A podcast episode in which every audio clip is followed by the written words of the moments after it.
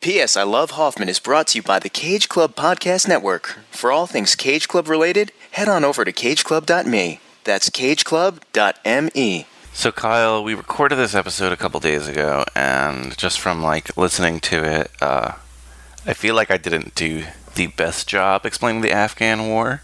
Um, I tried, and I think you know, in light of like the subject matter and stuff, I did a serviceable job. But then, you know, as as a man who's who who admires history, I don't think I did the best job. So, I posted a video on our Facebook of this great, great video I found of like a history of the Afghan War. It's like an animated thing. Uh, definitely check if you haven't checked that out, Kyle. Check that out. That'll bring you up to speed even more. Yes. with Charlie Wilson's War. Because you know I'm afraid. Aren't you proud of me? The whole. For, oh, for not saying Wilson, yelling Wilson the volleyball. yeah. it's weird that like I didn't that it didn't come to me till right now. that was a missed opportunity. That or just the whole time Charlie. Every time I s- hear the name Charlie now, I just want to go, Charlie, you gotta try the bread, Charlie. but I didn't. So Y- You're maturing in the age of this podcast. You know, Yeah. you're getting a little older, a little wiser. like a fine Julia Roberts, that toothy girl from Mystic Pizza. I love it. Iggy Pop! Amen! Let it rock! I'm a fucking idiot. Red meat, we crave sustenance. I'm an artist. Hello, Um, my name is Truman Capote. Why don't you have some fun? Fun, fun. Tommy. That's a tape thing. Wherever she is, I'm gonna find her and I'm gonna hurt her. I've spent the past three years learning Finnish. I'm always home. I'm on cool. This is a process of dehypnotization. Shut, shut, shut, shut, shut up! Hey, Hoff fans, welcome to this week's edition of the PS I Love Hoffman podcast, our love letter to the remarkable career of the late, great Philip Seymour Hoffman. I'm Brian Rodriguez. And I'm Kyle Reinfried. We're always home, we're always uncool, we're always ready to talk great movies. I feel like you're always our, uh, Jesus. our forever co host here. it just happened in rapid su- succession. succession. One of them's with the syllables. so, yeah. It, uh, you Mike, know, Mike, Mike, Mike Manzi. yes. how's the Cage peeping? Club. How's the peeping? Yeah. Uh, you guys don't have to have me on so much. Like, you Well, can this, totally was one, veto this was one of the films again. So now we have hit the final film that you selected. Yeah, so yeah, Just re- that's ref- true. refresh me. It was Talented Mr. Ripley. Refresh him. Which Yeah, exactly. Mr. Ripley. No, before that there was one I, I had to sort of uh, yeah, money- no, but I'm but I'm saying that you We're saying, selected. we're saying Okay, that okay, Michael's okay. choices. yeah, yeah this Talented. It was Talented. Along came Polly in this. correct. Okay. Those but are then, the but we OG had three. You, yeah, Yes. But we had you on for Money for nothing. 25th Also, hour. twenty fifth hour. Yeah. Uh, before the devil knows you're dead, Yeah, that was and yeah. So I Just guess last week, this is yeah. the sixth. yeah. This is number six, I guess. And then maybe and then maybe I think we're doing one more with you. One and more Jared. toward the end, yeah. So sorry, Hoff fans. You gotta hear so much of me. Hey, you guys. I mean, no, we're we're stealing you and Joey away from you know. The main feed. Yeah, exactly. You We guys want are- to become the flagship. Yes. Hoffcast. right, right, I mean, right, right. As the, right, the off. show ends. Yeah, exactly. right. That's that's the perfect way to become the flagship show is to end. Well, the, yeah, the ship's going down. We're Yeah. captains with our ship. Regardless, Michael Manzi, thank you. Thank you, guys. This is the first time you're listening. He's Cage Club Network co-creator, host, producer of a lot of shows on the Cage Club Mu- Network. That, am- amused to us. that's Oh. cageclub.me. I'm, I'm yeah. That me. Um, yeah, it's lot, lots of hats at the network. I guess I'm wearing I'm wearing. Uh, Yeah. It's been a long month. Sorry, guys. It's recording so many episodes yeah. before Oh, And the it's still holidays. It's like continuing. crazy. So today we're talking about a film that uh, I enjoyed the first time I saw it. Mm-hmm. Um, we'll discuss if I enjoyed it this time and if you guys enjoyed it this time. And that film is Charlie Wilson's War. It's the good old CWW. Charlie Wilson. What is the CWW? Charlie Wilson's Oh. daughter. Oh, I didn't. I was like, huh? Like the CW? Like, Yeah, it's- it's the are, are, ca- are we watching It's Smallville? the cable CW, like FXX. It's CWW. no, Charlie Wilson's War. Uh, f- first time you guys saw this movie? I don't think so, right? No, I'd seen it not in theaters, but definitely like right when it came on DVD. Yeah, I did as well. Uh, Same here. Yeah, I've only seen this once before. I guess it's like 10 years now since it came out. Wow. Yeah, Wow. Decade old movie. I've seen it a couple times. Actually, this is one of the movies I saw like right before doing this podcast. I had seen it. I've seen it a couple times, and then I've seen the Philip Seymour Hoffman. Not all of them, but like there's a couple of scenes that I've like just enjoyed watching. on Yeah. its own. I don't know this for a fact, but this might have been the movie. Okay, so I saw this and Ides of March like around not around the same time when they first came out, but like on I DVD s- or on TV, and I'm like, wow, Hoffman's in a lot of cool movies. Maybe we should do a podcast. so, so this is one of the films. Oh, that okay, made me I see think what you're that. saying. Yeah, I, I like. We should do his like political. Like he's like we've got the political documentary. We've got Charlie Wilson's War, and then we've got Ides of March. We have like the little. Yeah, the political trilogy, Yeah. and kind of That could be Hunger a Games. good- There's politics in that. I think If we, I do a, don't know. if we do a Cage Club esque vote at the end, that would be a good choose your favorite like The political yeah. trilogy of Yeah, Philip choo- Seymour well, choo- Hoffman. choose which one's your favorite. favorite political role. Yeah, Nice. that'd be a fun one. I'll remember. that. So Charlie Wilson's War. Uh, Kyle, let's get it out of the way. Tell us what this film's about, so we can discuss and talk. Wow, this is like the earliest plot summary as I opposed just to don't the wanna forget it. longest plot summary from the last, Last week. one, yeah. I don't uh, want to forget it. Charlie Wilson is a Texas congressman who coasts by on his charms, but when the communist threat grows in Afghanistan, he gains help from a CIA agent and a wealthy Texas debutante. They begin to aid the Mujahideen and change the shape of the Cold War. Nice. Did I say that right? Yes. Yeah, eventually this- leading this- to the end of communism around the entire globe Yeah. and freedom for everybody up until today. So earlier today, uh, Nancy, you sent Brian and I what, like quotes from Uh-huh. Two or lo- little- or Yeah, so there are excerpts from the plot summaries of uh, two famous movies. One is Rambo 3, Yes. and one was James Bond, The Living Daylights. Okay, I've never seen. Actually, I started realizing like I My honestly favorite Bond, haven't Timothy seen- Dalton. Okay. Hot take. Uh, maybe that's like Wow, an unpopular Timothy opinion. Dalton. Timothy Dalton's my Bond. Wow. Yeah. I, I realized recently, like I ha- honestly haven't. I need to watch like all the Bonds. I have. I've probably seen at most half of them. Hmm. So I definitely need to sit down and watch more Bonds. But I was going to say, uh, like Charlie w- will, like I know the Rambo three stuff. Yeah. And so this is just like you know. it's just crazy that the Mujahideen like were represented as American allies like in popular culture, which is just crazy. Like considering like where you know where we are now and stuff, and like this this person Charlie Wilson, like the actual real life person, and and what this movie's about is like behind the scenes of why that is. You know, on like a grand It's like scale clone troopers into stormtroopers. well, it's just like one of the like reactions or offshoots of what happened because of what he did. You know what I'm saying? Like Yeah. because of what he did, like Because the of what Muja- he did, some of your favorite films ever were created. Well, not only no, but like these What Tom iconic Hanks characters. did. This is Tom Hanks' fault. Fucking James Bond and Rambo. Like James Bond, Who'd the win a most fight? Uh-huh. the most iconic like British character in in literature maybe or film, and then Rambo, like a true American you know hero who like fought the communists. Like those two guys like are all about fighting Russians. Who would win in a fight? I'm asking. Oh, that's tough. I think Rambo would just kill the kill Bond. Something, like no, terrible. Rambo's not intelligent enough. I don't know. Don't ask me that question. But that's not fair. What I want to get to is like these two guys are known for fighting Russians. You know what I'm saying? So it's just like this happenstance that they ended up, you know, alongside the fictionalized version of the heroic Mujahideen. Yeah. Like it's just Well, a lot of it. Look, it, a lot of it is goes back to the Vietnam War, right? yeah. a lot of Rambo's story. So I mean, Well, yeah, you uh, know, but a lot of communism. a lot of it goes Yeah. back to the Vietnam War. The fact that like the United States lost that. Well, that's yeah. They mentioned that in the film. Like that's a big reason, right? That they don't want. They want. They're trying do- to turn they want- Afghanistan into a But new Afghan- Vietnam for yeah. the Russians Russians. to bleed out. Like Yeah. But oh, that one guy did, yes. Okay. But it po- geopolitically and just politically at the time, everyone in America was like, "Yeah, Yeah. Mujahideen." Even even before we were supporting them, because it was like that could be their Vietnam, and we're really looking forward to it, which is an awful thought. Plus, we were in the cold. We couldn't physically fight Russia, so like to know that people were trying to fight them that could be armed, you know, to fight them for us and a Well, I front. think there was even like a little bit of like uh, oh the Mujahideen like you know the big thing like that they're like farmers like the way I, every time they The kept saying like rural, the like, the farmers and like the peasant. local like it almost made me like just feel like like they're almost t- talking in a way of like what we were in the Revolutionary War. Yeah, but You what, know? what's the difference between them and like the Viet Cong?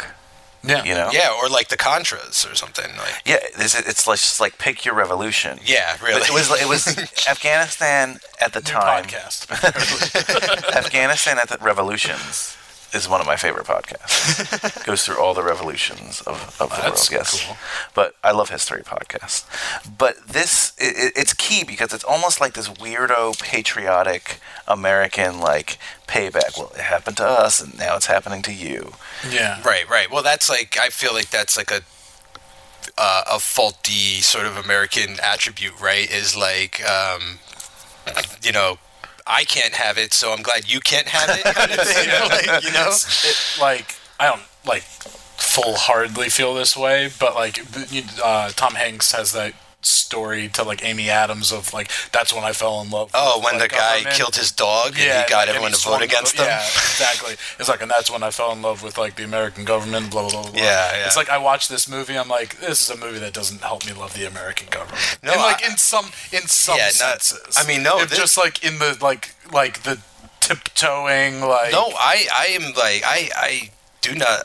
I, I am disturbed at times by the way that politics are Yeah. represented here because I know that this is like very close to how they're actually handled. You know, just so flippant and not you know nonchalant and of the moment. You know, like we need to get this issue done. But as you see at the end of this movie, as soon as they get one thing done in Afghanistan, that's Yeah. it. They're not gonna do more. Yeah. Like build a I build a think- church or a, build a. I think uh, I have school. the opposite School. take. Well, that was upsetting. I mean, this kind of excites me about government that one person, you know, who's motivated can make a difference.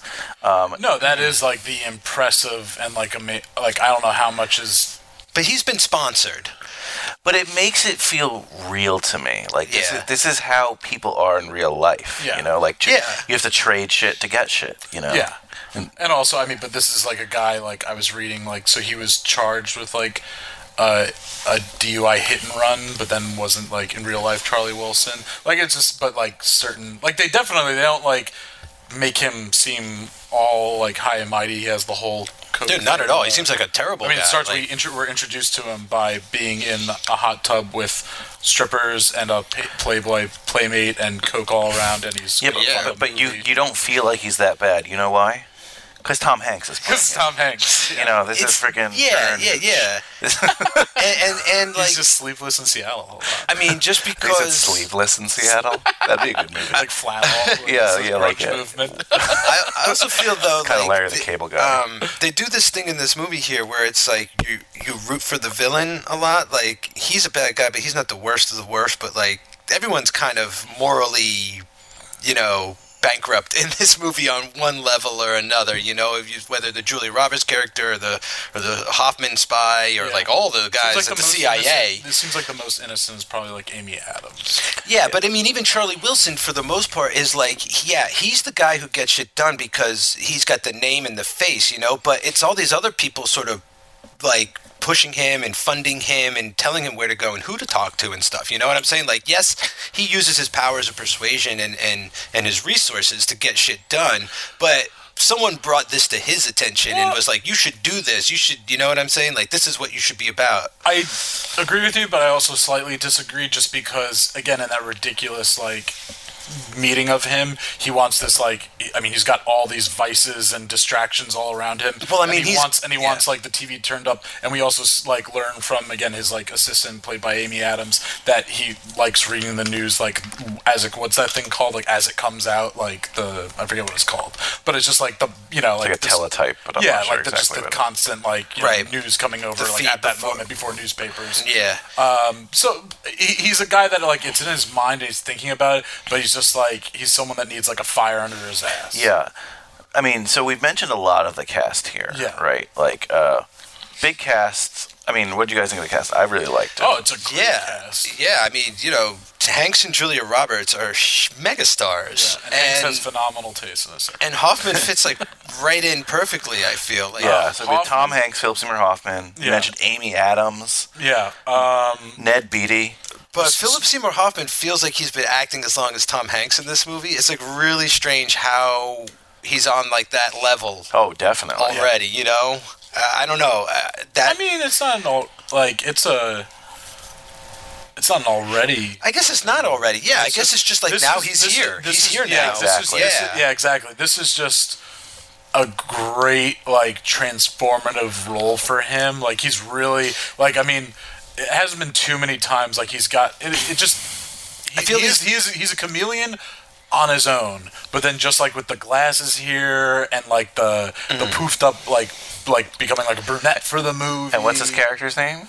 It is Gust Avrakotos. Katos. Avocados, which sounds like avocado. Papadopoulos. Yeah. it's Greek. It's in the wheelhouse. Is that what he says? yeah, And then also uh, John Slattery's in it. John, He has Sl- a great John scene. Slattery. I mean, you get a couple like background actors who I recognize. Even the station chief. Do you know his name? What about right? Oh, Emily Blunt. Emily Oh, Blunt yeah. shows Oh, up for this like was- two this- shots. Yeah, this was a movie that like I fell in love with Emily Blunt. Yeah, this is like early Emily Blunt, so she doesn't get like her justice, but she she gets to sing. she does that a freaking great. This is right around the same time as Devil Wears Prada I know, but even that, like Devil Wears Prada is considered her breakout. is is considered. Yeah. Yeah. Yeah, so it's like this is I'm early just yeah Emily yeah Blunt. exactly. Yeah. Live, die, repeat. She she does a great. Uh, I I think at least great for us. We're not Texans, but like she sounds like a Texan. Oh, here. she is doesn't sound whole- that different I- than I- Tom Hanks. She's not even. She's not American either, right? No, Like, she's so- British. No. Yeah. And she's married to John Krasinski. like Nasha Oh, Dosh that's is- right. Yeah, yeah, Or yeah.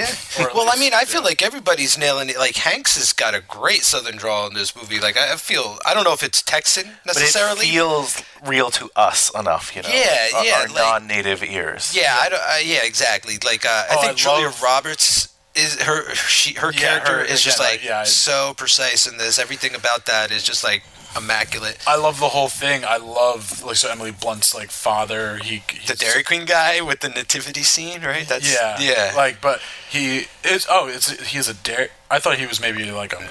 No, I think they said he like owns the Dairy Queen Oh, okay. and he wants to display the nativity scene and then At the I, firehouse. I, I just yeah. Yeah. I just I just love that. It, like He sleeps just with their daughter? He made, he made- that, that he ma- that he made like the reference. He's like, I'm from East, like, because in Texas, like that's a big thing, like East Texas. Like, Oh, it's okay, you okay. know, like that is even like a real different vibe. from stay away west from or East north. Texas. It's not Panhandle. It's not west out by like El Paso. It's like East Texas. Like you know, that's like the Houston, the you know, uh, uh, Austin, and that's like really. I, lo- I love I love the vo- like the you know voices from there. I um, it- it's is there anyone else? I I know Amy Adams acts with Philip Seymour Hoffman again in Doubt for sure. That's actually I and want to on the IMDb master. Yeah, and the master. Yeah. IMDb I- I- has a search feature. Have you seen it? No. Yeah, you can search what actors are with what people. in the trivia, there's very little trivia on this movie, like and none that really pertain to Philip Seymour Hoffman, except for they, they said he uh, shows up in one other movie with Amy Adams, and that's the master. I'm like, ah, ah doubt, like, and that's a yeah, I was gonna say Doubt and the Master. Yeah. Yeah. So, um, like we said, good cast, and we should also mention director Mike Nichols. Yeah. a Yeah, oh, legend. this- yeah, I want to point out this two uh, legendary directors last week In a we row, had yeah. Sidney Lumet, and this week we had Mike Nichols, both of whom uh, th- this was their last film. this, is, Oh, this is wow. Mike Nichols' last film. I Yeah. didn't realize that. He, I didn't think like Sidney Lumet died like kind of like right after. I think. Yeah, but- I think I think Mike Nichols. It's re- kind of recently. What are some big Mike Nichols films? The Graduate, The Graduate right? is Yeah. what comes to mind. yeah, uh, one of our favorites of all time, The Birdcage. Oh, the Birdcage. I forgot. And no, but his two, his two most classic are are The Birdcage and Who's Afraid of Virginia Woolf. Oh. Okay, okay. Those are like, gotcha. but then The Birdcage. That's just So he worked with two directors in a row, last films, and also like not in their. I don't want to say prime because that sounds bad. It sounds like past their No, prime, but but, they- certainly not like. But what's interesting about the the last two films and these directors is like these are two sort of old school guys, still pulling their weight in the modern age. You know, like they- this movie is better directed than like a lot of movies by new directors that are coming out. Like I feel like Mike Nichols hasn't skipped a beat. You know what I'm saying? And like he's directing a Sorkin script. Yeah, we should also Yeah, mention. but that's the Come next thing we're gonna bring on, up. like- there were a couple scenes I'm like, ooh, that Sorkin Dude, dialogue, the Doors- the back and forth. Oh, the door, yeah, the, yeah, the office with the door when he's going in and out with the but like that is Sorkin Yeah. perfectly. Like this, the scene we're watching now when when um, Gust is arguing with his boss in the in their office about who's apolog- who's supposed to be apologizing, uh, Slattery. Like that is Sorkin. Like I really like this, uh, like the patter. Like it really feels like it's some of his best executed Dialogue. stuff. Yeah, his di- like just Yeah. the way everything comes together and flows like that. Like sometimes it's overbearing. Yeah. Sometimes it's No, not you- quite convincing, but it's cool. But here it feels more natural than I feel like it usually is. the one point that I specifically wrote, like, oh, that witty Sorkin banter was at like Joanne's party and the whole like the tub scene and stuff like that. Oh Like, yeah, yeah, just the yeah. stuff We're between not Hanks going and again. Roberts. Like you can't count, and I meant me. Yeah, and all so, that stuff. so um, Aaron Sorkin obviously wrote the screenplay, but uh, you know there was some controversy with that with said screenplay. Well, it was a book too, right? It was like a Yeah, i it's an adapted. adaptation. So it's um. By the way, Rotten Tomatoes eighty-two percent, seventy-three percent audience score. Okay. So kind of a dip. Uh, most people criticize uh, a couple things about this film. A- Again, a lot of people like this film, and I like this film. I don't know how you guys. I, I feel. have a, I have one sort of Let's see if it matches. okay, yeah, yeah. So the one of the biggest criticism is just kind of like oversimplification of history. While he was very important, Mm-hmm. this m- film makes it seem like it was just him. Yeah. However, that part I, I don't mind. I know I'm watching a movie. That's okay. The that, second hap- that happens in like every like Yeah. one of those. the, what, the other big thing is like the a lot of people did not like the ending. The ending to some was just like kind of like a long montage uh, uh, of stuff, and it's also so there's there's rumors about this. I tried to do a deep dive. Yeah, this is the first I I heard a of it. deep dig on this. Uh, It used to be on Wikipedia. I checked the old Wikipedia it was. It's not on the new Wikipedia page for Charlie Wilson's War. Um, but I read articles at the time, and there are, we'll just say rumors that Tom Hanks, because this is a Playtone film. That's yeah. his company. That's his production company. That Tom Hanks like used his control to change the end tone of the script. Mm. Orig- the original Sorkin script, t- script tied it more to 9/11, where it was. Ah, consequences. There is a very later consequences. ominous at the end, the last scene with like Gus and uh and Yeah. Charlie.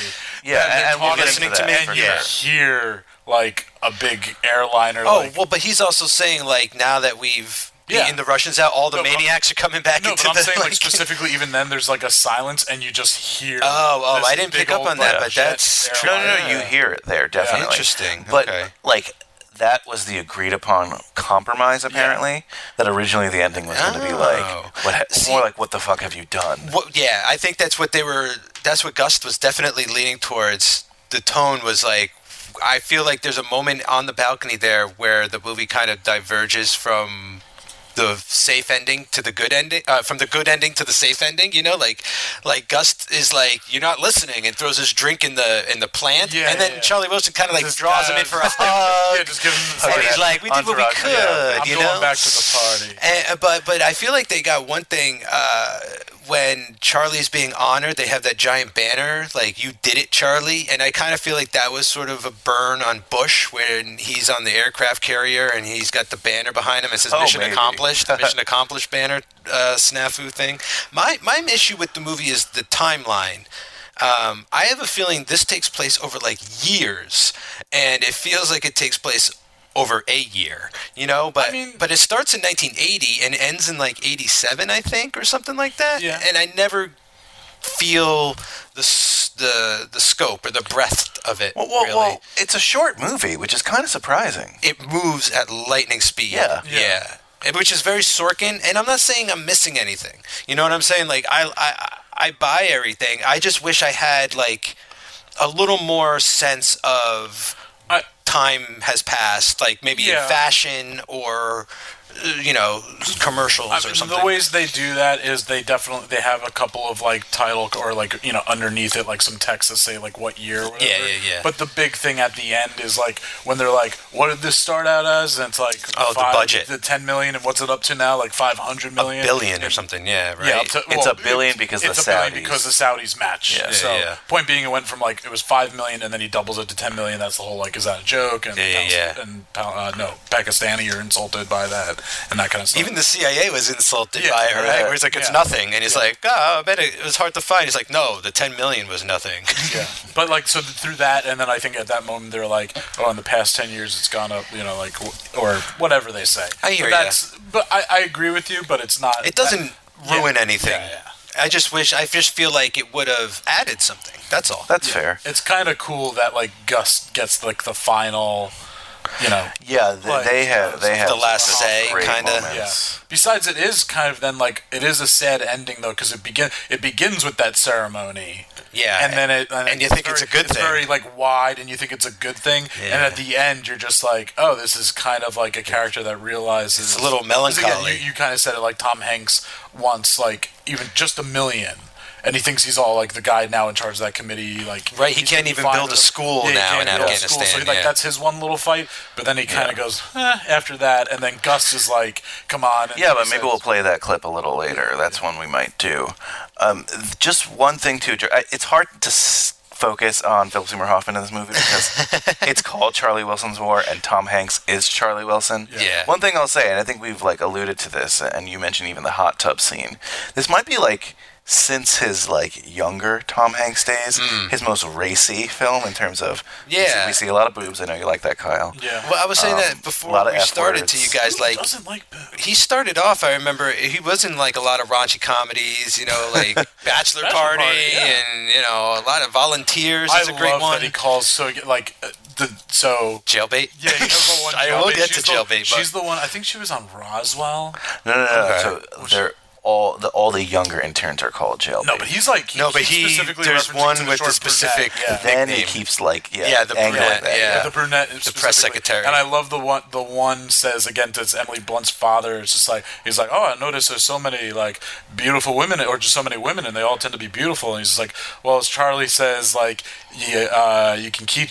Uh, you can teach a woman to type, but you can't teach her how to grow tits. It's like that. That right there is just like, oh, I get Well, that here- character. Here's the thing. I It- think it's terrible. But It- yeah, great. it's it's it's reprehensible. But yeah. I just want here's to make the it thing. clear. Yeah, We're not like, yeah. This What is I how wanna it- feel- No, but it's a great line that like Well, is here's- funny and He- here here's what's like so damn like s- good. ab- Like what, what the the best move they made was Hanks playing Charlie Wilson because like I was saying before, like originally yeah, like he was doing raunchy comedies and stuff, but really ever since like the '90s, he's been very wholesome, extremely wholesome Hanks. You know, ever since Forrest Gump, I feel, and just like kind of like around this time, he was starting to get back into doing rougher roles, I guess. Um, eventually, he would sort of play a villain in Cloud Atlas for a little while and things, but like this brought it. This jarred me when I saw him because he's there with naked girls, there's cocaine, he's in the hot tub and all that stuff, and so like.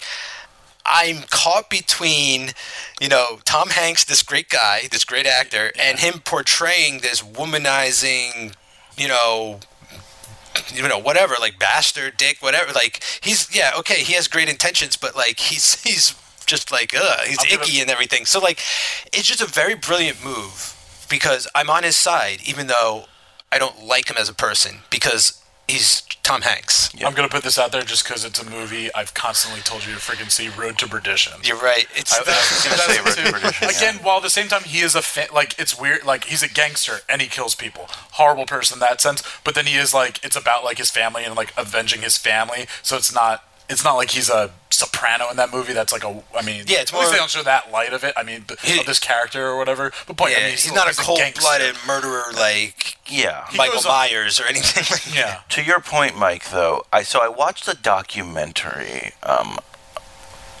about like that came out around when this film came out, uh, Okay. and it's like they really talk to the real Charlie Wilson, and i- it's funny because Hanks, first of all, does a great job portraying him. Two, he has a winning personality, the real Charlie Wilson, Yeah. and obviously Tom Hanks has that as well. Yeah. So he could get away with doing these seedy things. He could get away with hiring all these like lady interns. I'm not saying that it's like, Mm-hmm. no, I understand. great. Yeah. But it's it's Well, even the whole Coke story in it is that then, like, the woman it says that what he did, she will admit that he did in the Canary Islands or something like that. The but Cayman Uh, that's- Islands, Cayman yeah. Well, well, that's the other thing about him And he's is just like, that yes, like, he's, like, totally open about it. nobody feels like they're being taken advantage of or mistreated by him. Like even his interns are down with it all. Like they, it, it almost seems like they're happy. Yeah. Because of like the attitude of his office, it's so loose, and they get to be free even if they're being oogled and What ogled does and stuff like Julia that. Roberts say in the bar? Does she call them She calls them sluts. Yeah, sluts, Yeah, it's like straight hilarious. out, just Yeah. right to their face. Yeah. Um, She, she's leaving, and she just turns, sluts.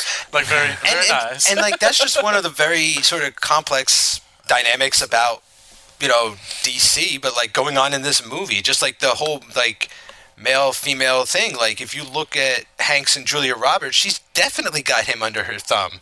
Like she is in control of him, like one of her dogs at, at Supposedly times. in real life, they were engaged at one point. Oh, really? Oh, okay. Because it's amazing how their characters meet for the first time and then they just go right upstairs and have sex, like as they're wheeling Was that and they dealing and meet- everything. that's They the haven't time met he for was the at- first time. Oh, that it was- wasn't the It first time. was they the first met? Uh, time he was at her house.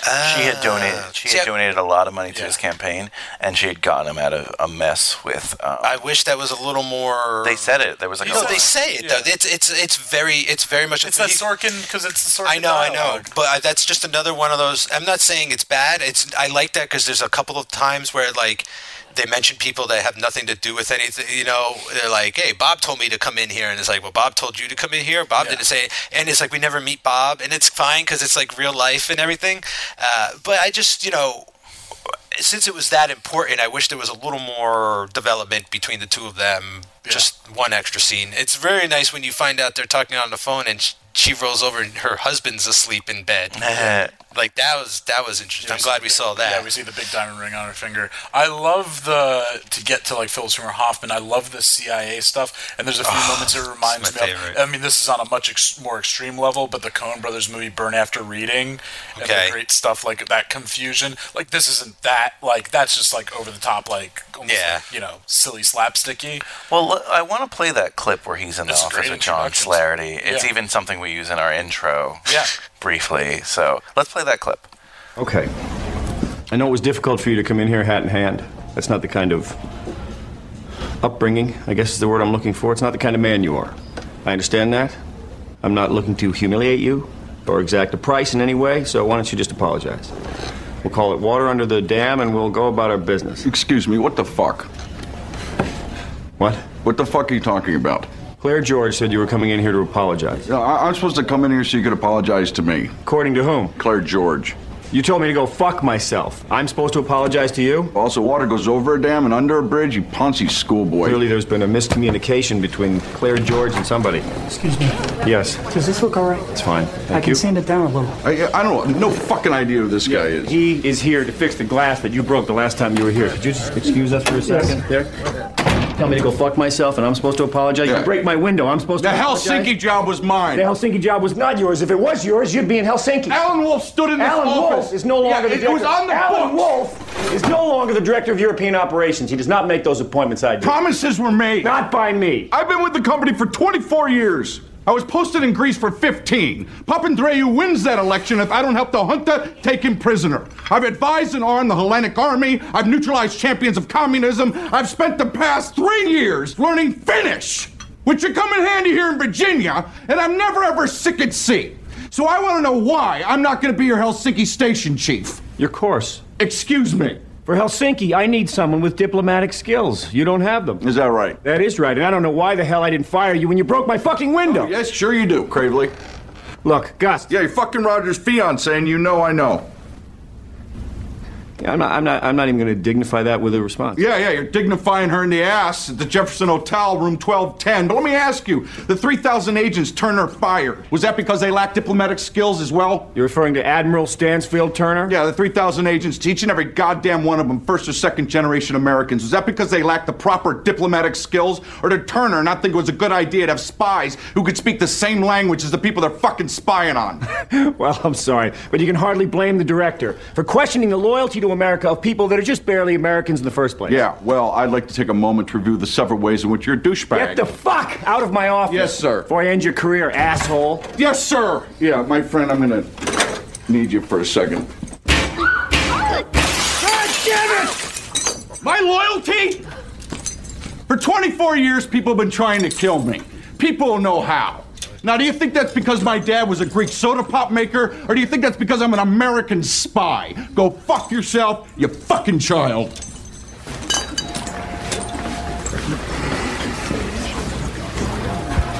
How was I? So that that has his first line in the movie, which is "What the fuck." I, so we get the like the whole the whole movie, except for I guess a few times where when he's shouting, but we just get that like grovelly like you know I'm like gonna that, hurt her. Yeah, I'm that- gonna find her. That that like Yeah, yeah, like because that, he's because he is He has no patience for Slattery, his own boss. he has no patience for this guy because he knows he's like one of the best. Uh, there's something interesting in the behind the scenes that that brought a little more light to this. Apparently, at that time in the CIA, most of the agents were like Oxford type guys, like really s- like h- Ivy League guys, you know, sharp dressed, you know, clean cut, and like Gust was not, you know, like Yeah, he he's was a from the first-generation streets and stuff. American. He's a son His of dad a- was like a soda pop mogul in Yeah. Greece or something. Like he did not go through the normal channels that most agents did at that time. So like he is very sort of uh, cutting edge, I guess. That's why he's like more verbose. And they even say you're no James Bond, you know. There's another underlying current here that's kind of mirrored today, believe it or not. I don't want to get too political, but well, we kind of Too late. but like, uh, and like the Trump administration. So when the Reagan administration took over, they kind of got rid of a lot of um, CIA uh, diplomats, diplomats, and also CIA agents who were immigrants or the children of immigrants. Well, there's something mentioned in And this they movie mention too. it, yeah, they mention it in this scene, and it's con- it, that like that hasn't happened till now, when it's kind of happening on, on another level as well. So it's just it's just like an interesting take, you know, like it, it's like you said, they were favoring like the what's that movie we saw it in the theater? I, no, did we see it in the theater? I saw it in the theater. I don't know if I was with you. It was like the beginning of the CIA, Oh, the Good Shepherd. The Good Shepherd. We've talked about this I film. think we. Mm, I think we, I think we saw uh, it. Okay, so um, in the Good Shepherd, you know how it was like, I like uh, to your point, Ivy League guys, Yeah. real waspy white bread Americans, Uh, you so know, I'm speaking with Robert De Niro. and yeah, that's- Oh, that okay, yeah, You're yeah, gonna yeah, yeah. Join the CIA. so Gust, i- ironically, right? Robert De Niro plays like the Wasp, but, but uh, Gust is of the of the like this new breed, like child of an immigrant, like Yeah. just kind of not polished, but Yeah. but again, like you know, one of my favorite lines, like I, I spent the past three years learning Finnish. It's Yeah, like and yeah, like you said, yeah, and then, and then we said, Ponzi schoolboy. Oh, so great. And then he said, "Yeah, oh no, the, my favorite is because then he's just like, you just see that, like again, it's, the, I mean, it is, it's the brilliant dialogue and it's the fast pace, and they both, I mean, both John, John Slattery, who ends up uh, directing him later on in his uh, Philip Seymour Hoffman in like one of his last films. Oh, really? uh-huh. Yeah.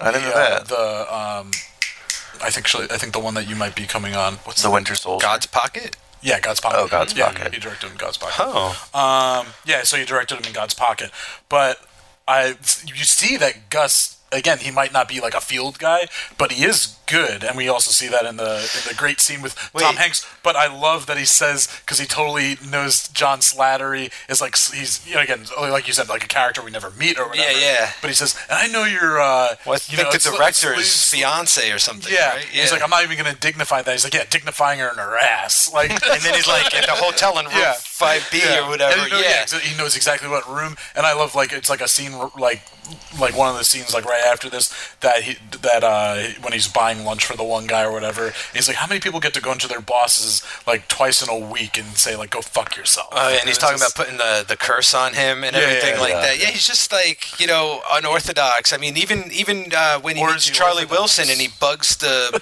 bottle, right? He gives Charlie Wilson that bottle and he bugs it. Like he's Yeah. this guy who's just like using. You know, listening at the resources. door? No, However, I'm like he's just like I'm a spy, so I'm just gonna like bug it. It's my nature. You know Yeah. what I'm saying? Like he's just playing. and again, like I can't say it, I, it's just a really he's always transformative through his voice and his mannerisms, but just like this different look of the Yeah. hair and the glasses, and I love the suit. And Not his- seeing him as a and he's- blonde. Yeah, not see, yeah, because I- no, a it's major. a really big thing not to like see him as a blonde. Like I can't think of off the top of my head too many like non-blonde role, you know, not, not Four natural hair non-blondes. colors of his. What, yeah, the, all the what's that? Four, Four non-blondes. four non-blondes. That was a band. Ah. they sang that song. What's going on? no. Ah. And I say it. oh, that's oh yeah. Okay. But he, yeah, he's just. And he's just like, oh, you know, he's a great. little bigger at this point too. And he's This just is like, a film of characters, you know, and, Yeah. and uh, one can argue that he, you know, he steals a lot of scenes. every no, every yeah, every scene he's in, I'm just it's hard to like, do from freaking Julia Roberts and Tom And Hanks. Hanks. Ooh, Him and again, Hanks. we're both playing like characters. Larger than life characters. Larger than life Real life, but characters. larger than life. Yeah. Well, I feel like all three of them, right, are sort of pumping e- all of them up an extra level. Well, Like, they're just all representing like different like she's so she's the old money and like American. Well, no, she is the um, she is a radical right wing, Yeah. ultra religious, Yeah. you know, fundraiser for Yes. six richest women in but, but- Texas. But, let's be let's be f- like clear about her ultra religious God. Uh, you no, know, she's like an ev- evangelical. If you see her in evangelical. like she's real also life. having sex with Charlie Wilson Y- at yeah, a fundraiser. you But know? sh- n- so she's a hypocrite. Is that what you're saying? I mean, yeah, but she, you know, barks the word of God He, to said- get what he, she he has, wants. he has that great line that he says to her right before they're going upstairs. He's like, "Well, I'm not, I'm not a you know conservative or Republican." He says one, one or the other, and she goes, Yeah, he's a "You Dem." are where it counts." well, it's also like, you know, she wants to liberate the women of Afghanistan, but she's going to have a slave auction at her house. To do Yeah, Amy Adams, yeah, Amy Adams points that out. Um, no, so I'm just saying, like, they all kind of, as far as like Americans go, and then like Charlie. I mean, they're similar, but he's he makes the point of like saying what he makes seventy thousand, like not a lot of money a year. It's not like he's he's living this like like life that he's like going from place to place and flying and stuff Yeah, like that. yeah. But like he doesn't make a lot of money, and it seems like he came from more. Uh, you know, Humble, wholesome maybe? ru- What's that? Hum- humble, yeah. Yeah, humble. Yeah. Thank you. Humble roots, and then you have again like first generation Gus. you Right. know. Yeah. You have like the three. ma- You have like the s- born wealthy, and then you have the you know well-to-do but made something better of themselves, and then Yeah. the came from nothing and made it. The, Ameri- the American dream, basically, Yeah. three different facets of it. I think the next scene I mean, the clip we'll play, we'll set it. We'll talk about it a little bit. Yeah, we've been talking about this one, because it's yeah. a long scene. And Manzi, you said uh, uh, like it's that great the in and out the doors. Yeah, it's So very active. Of the office. Yeah, the office. So what? Gus comes and at first, like, uh, he brings him a bottle of scotch, and for the t- five million to the ten. Well, million. remember, um, he. Well, there's that whole impactful scene before that, right, where he actually goes to Afghanistan on the behest of. Uh, what is her name? Julia Roberts What's is- Julia Roberts' character's name? She's a great Joanne. name. Joanne. Yeah. But he goes to Afghanistan, Joanne. He meets with the. Uh, uh, uh, sorry, he goes to Pakistan first. Because it's the Pakistan-Afghan border. Goes to Pakistan. He meets with those generals and the And the president. president, I yeah. love how he asks the president for alcohol in the house, and they're looking at him like. what And the he's like, that's probably a common mistake, right? And the, and the president's just like, no. no, not really. like, but the people president just know. knows. Like he knows he's got this card to play of like go to the refugee camps. Yeah. So Charlie goes to the refugee camps with Amy Adams' character, and they're both very moved. And you actually see like kids without arms and Yeah. and all these stories, which were like real stories of like the stuff. But that then, the Russian but, but troops Amy did. Adams asks, what do you want to be when you grow up? Yeah, it's I weird wa- that the scene ends. With That was a weird, yeah, but into that scene. Yeah, but it's it is impactful because I Yeah. like when they pull out and you see like Oh, it's a great shot. yeah the shot All of the like tents and the, everything you're saying. yeah all those tents. You like Yeah, the refugee crap. camp. Yeah. Because Yeah. it's like Charlie Wilson's face in the foreground, and in the background for miles or for as far as you can see is just the refugee camp, and so that is what's weighing on his mind for the rest of the movie. It's literally you're seeing what's in his head, what he's thinking and about he- for the and rest of the movie. Later, right and we'll talk about it, he plays that card with with uh, over Doc and over. Long, yeah, yeah, yeah. He keeps saying, "I've been to the." And Uh, so been to the he camp." meets with the CIA uh, station chief there, and he's like, "Rah," you know, like.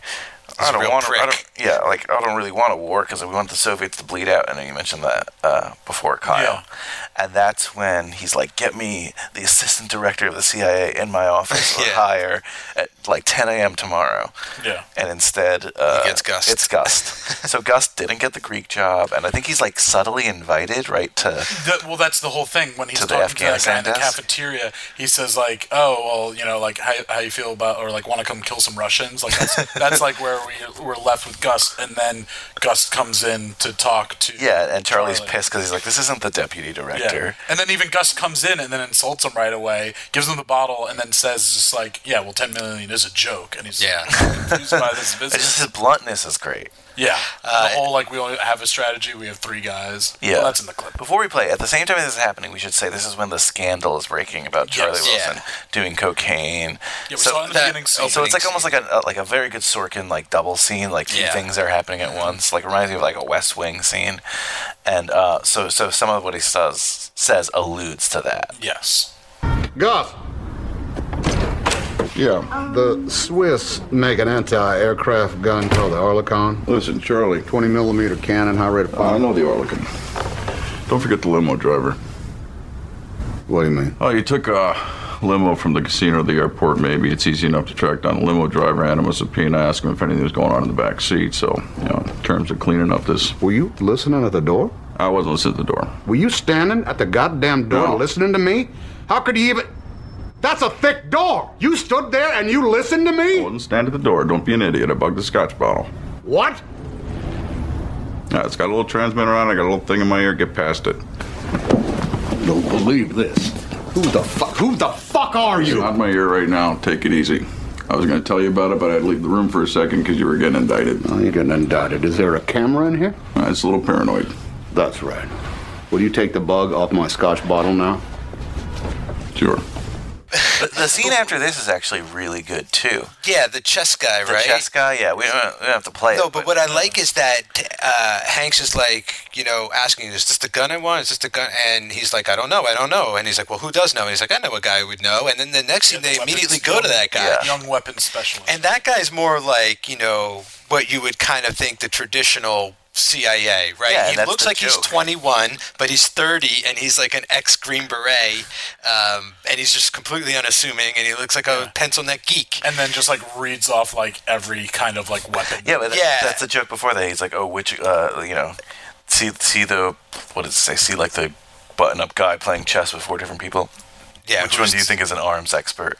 It's like a trick question. Of course, it's that guy. Yeah, yeah. Like and I he said, had he, like, like, he wrote rattles. a secret report Yeah, no one white was allowed paper. to read and everything. It's just really cool moment where you realize like how sort of like elite these like agents can actually be. Yeah, because I mean, we haven't necessarily said this yet. The big thing about aiding the again the wa- the mu The Mujahideen. yeah is that like so we've given like they say at one point oh we've given them like World War One rifles Yeah. like they need these and they need the certain need rocket launchers they need rocket launchers but they need the targeting systems and the radar Yeah, and they gotta to- shoot down to- the helicopters. to That's, really like, the shoot biggest down thing. the helicopters and like the tanks And, and to be clear, uh, and for obvious reasons, none of it can be American-made Yeah, it can't get traced back. It can't be American arms. because that starts as he said. So wait, like, do Cold they War actually from they top. end up using stolen Russian arms against the Russians? Okay, so just a little background. Yeah, yeah. A little background. I mean, obviously the AK-47. Is, Oh, the Kalashnikov. Yeah, the most popular rifle in world history ever. Probably the most popular weapon in the history of the world.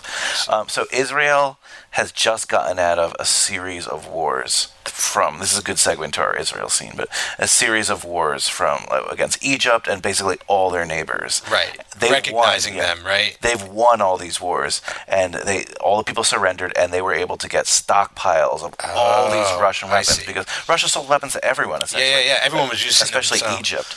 But so the two people who have the that's what he mentions the two countries that have the most like stockpiled old Russian weapons because they have to look like they were stolen from the Russians are Israel from those wars and Egypt because Egypt was allowed to have a Kalashnikov factory Oh. in Egypt, Yeah. where they could produce anything, and the Russia like gave them the license. Russians gave them the license for it for Oh. like I think preferable things in the Suez Canal, and Egypt was a, a s- pretty big ally of Russia at the time. Eventually, they become a United States ally when they sign a big peace deal with Israel, but that's like the underlying geopolitical thing there. Using my degree. yeah exactly wow look at you No, I wrote a couple papers on. Uh, no one ever read them. Okay, no, I wrote, a couple- I wrote a They couple weren't allowed to. in college on, on some Israel Charlie Wilson would be the first to war read it. stuff. So regard that's why, and it's, it's alluded to in this film. That's why we have that great scene with Gust and Charlie. Another great scene, but we won't. We don't need to play all these Gust clips. No, we but, wanted to play the whole but, but, movie. but it's great when they're meeting the Israeli arms Yeah. dealer, and Gust is and, and Charlie Wilson's like, "Come on, Gust, like say something." He's like, "I don't know these guys. Yeah. I'm not s- talking in front of them."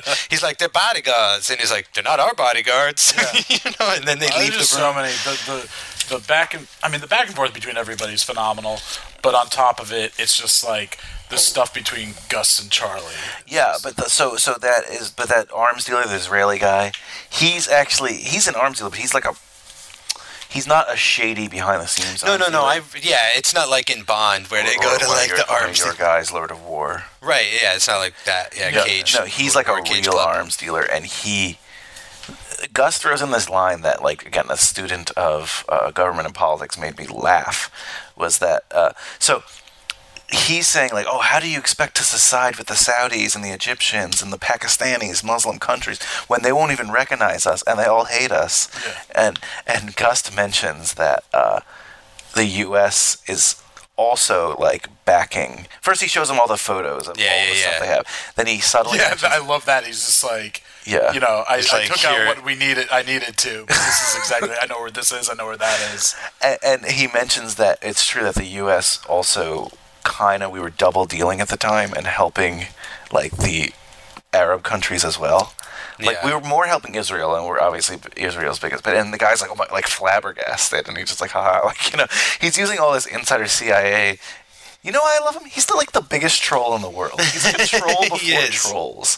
Like he's that's why he's not well liked. He doesn't know how to play the political game, which is so opposite to Charlie. because he just doesn't care about it. Like he's too like realistic almost. Like he's too much. He, he's. I don't feel like he's a fan of all the nonsense. You know, it's like, and that's He's what the Charlie. Son of a soda pop salesman. well, and then Charlie is all about the nonsense. he's, like, he's that's how you get shit done. He's is best like- at playing the political game. Yeah, and so yeah, they're, they're two sides to the same coin. They need each other for sure. It's so true. And then you have that scene right after. eh, Sorry, I just want to talk about these No, two scenes. keep going. It's that Egypt scene where they have to go to Egypt. and They go with the Israeli guy, and there's such tension. But this is actually a real thing that happened.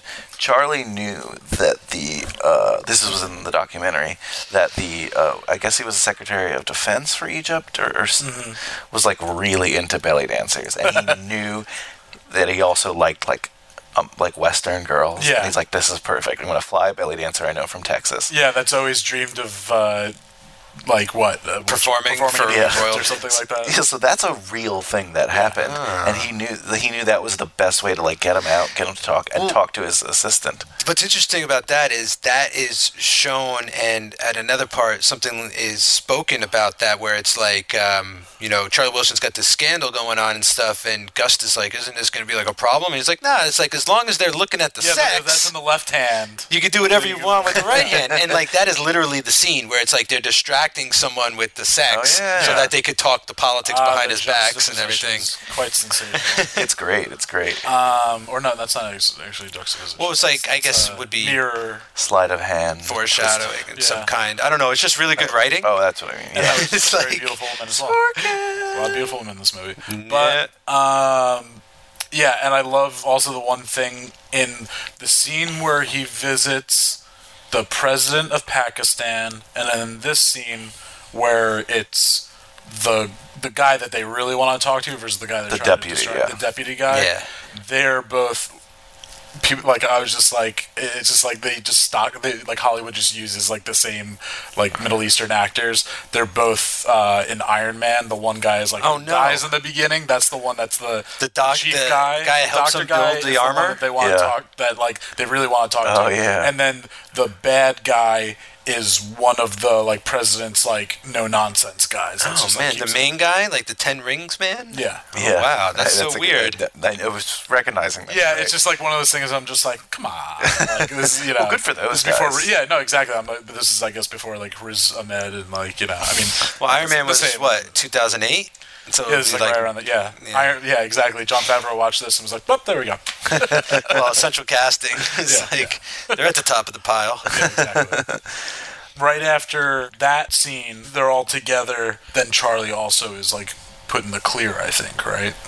oh right, like the scandal breaks and he's called off of it. One thing And I, I, lo- I love the whole that bar scene you're talking about. Yeah, the bar scene, Yeah. and that's also it's great the the whole stuff uh, between once like Charlie gets o- uh, gets up or whatever and is talking with the women or when he's on the phone, I guess, and that's when we get like a little Mm. Oh, the Hoffman between talk. Hoffman and uh, Roberts. So, and yeah. it's just it's, I love the whole like so he's in Apple like r- he's in agriculture right the Department of Agriculture specifically Mm-hmm. That's his in cover. apples yeah yeah yeah, Yeah, specifically Apple. in apples Imports. yeah imports and uh, or exports or what? but it's just like you know, clearly. Import, I mean, she exports. knows already, but it's just clearly. Well, my what I like most about that is, um, you know, at one point Gust is like, you gotta talk to Joanna and be like, cool it with this religious Yeah. stuff, you know, like.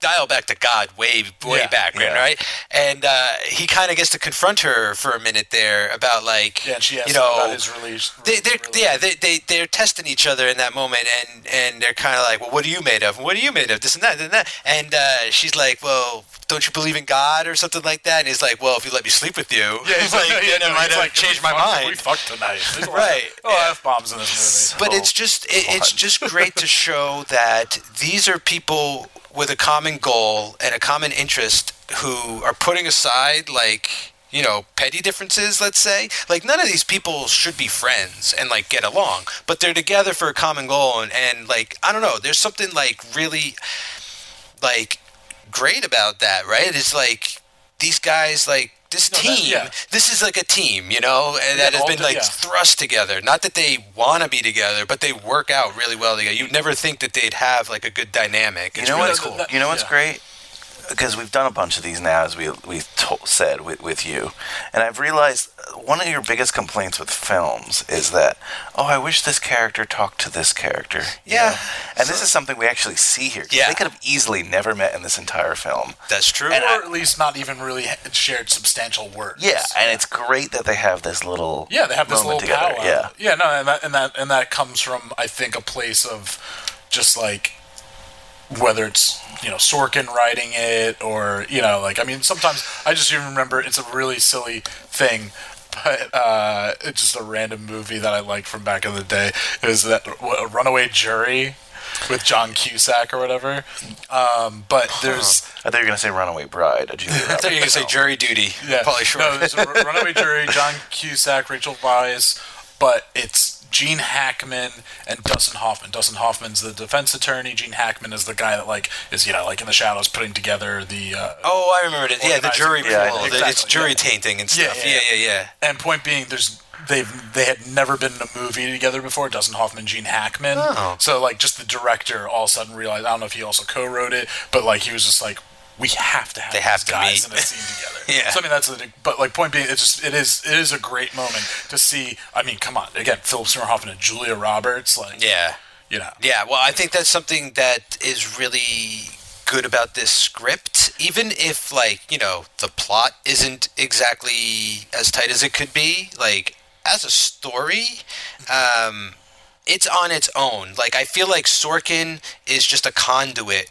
for the story. Like, he- I don't feel him trying to, like, aim this to go in certain directions. You know, like oh, like like like if I was writing it, of course I'd be like these these characters never met, so I have to concoct a scene for them. But but s- I feel like the movie is telling him what to write as opposed to him telling the movie how to be written. And yeah, that scene is just like a natural sort of um, thing that comes out of. You know the uh, the actions between all the characters. I- Isn't it odd how, even from talking about it now, how fun this film is about something that really shouldn't be fun? Well, that's the thing. Like, and when it was over, I kind of felt a little sad about like what it's about. You know what I mean? Like, I wish you felt the consequences a little more, perhaps. Like, I maybe mean, it's a the little original too script we feel-good. Well, then you just watch a 9/11. Well, now well, we're living in the consequences. Do we have to watch it? Maybe Yeah, that's then you Tom just- Hanks' then, argument. Then you just then you just live your life. Uh, It's, it's just amazing, though. This is a movie about the minutia of the inner workings of politics and running a secret war. But that's from not the war scenes, from the behind the scenes. Yeah. And yet, I'm having fun. Well, th- but I think the fun com- well, the fun clearly comes because they're again they're real life, but they're larger than life characters. They're played by phenomenal actors, and it is like witty banter. But on top of it, again, what we were kind of just say- saying before is that you get to see like what I think the ideal situation of like American politics is Mhm. like with democracy and what the you know again in an ideal world you aren't supposed to be like I scratch it shouldn't be I scratch your back I scratch you know I'll scratch yours but if that's like it should just be like okay so like you know I mean everyone should just be I don't know on the same like moral and ethical page but that's not going to happen when you have like two now completely different political parties but in the end it's just like like you said they put it their ideology aside Yeah. and like saw this is a problem i mean for, this was a thing i mean the julia roberts character she had already been over there like several times Mhm. Yeah. and she even says like uh, you know because when, when uh, you know, Gus tells uh, Charlie to make her go like a little less religious, and she's like, "Listen, like I'm not trying to. It's about like freedom.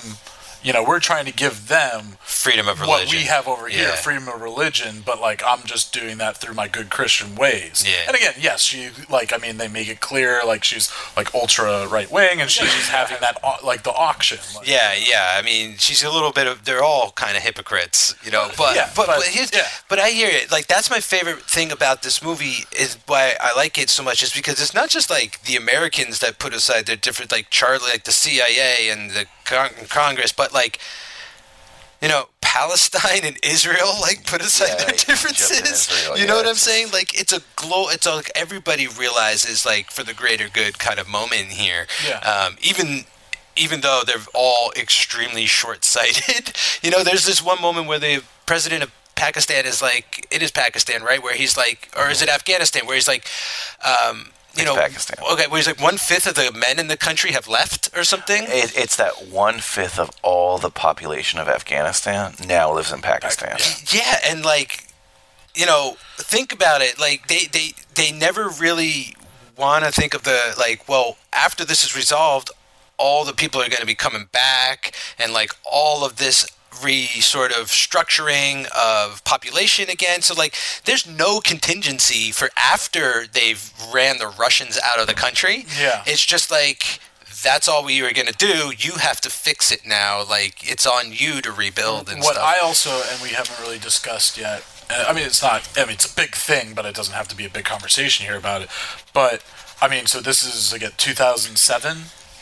Um, Afghanistan, I feel like still like I mean that clearly that was in the news then, but I mean to us like I learned about Afghanistan in 2001.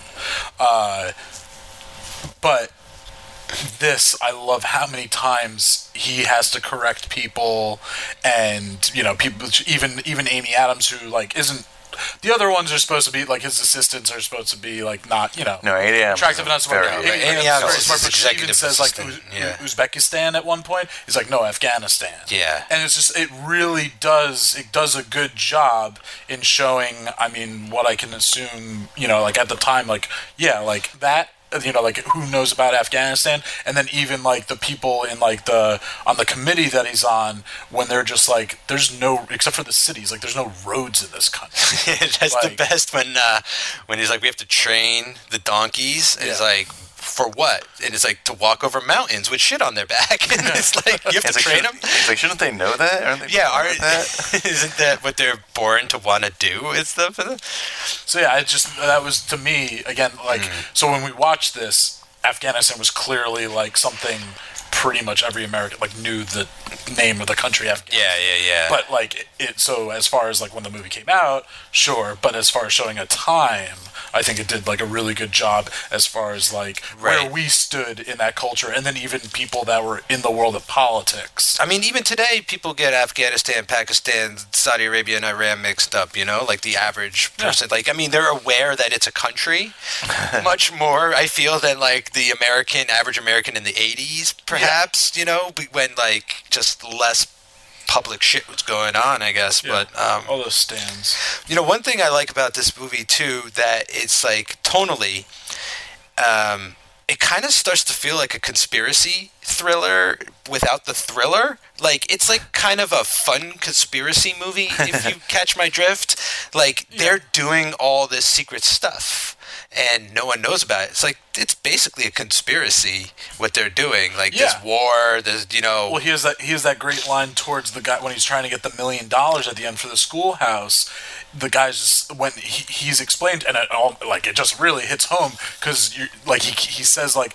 There's all these kids, Yeah. and they're they don't know who's to. They're gonna come home and their towns. All they know is their the parents town's are dead, their- destroyed. their- and their towns are destroyed. That's all they know. And the guy's like, "Yeah, but we saved them." He's like, "They don't know No, that. yeah, they're no one never knows. going to know that." Covert, covert operation. and so, I mean, that's just again, that is a very like from the script of if M- Mr. Hanks had like a puppeteer. Oh yeah, I could see that being orchestrating a all- moment. That is still like at least a little bit. I feel like of. but it's a valid point too. oh, it's a I feel, very yeah. Uh, valid point. Very poignant point.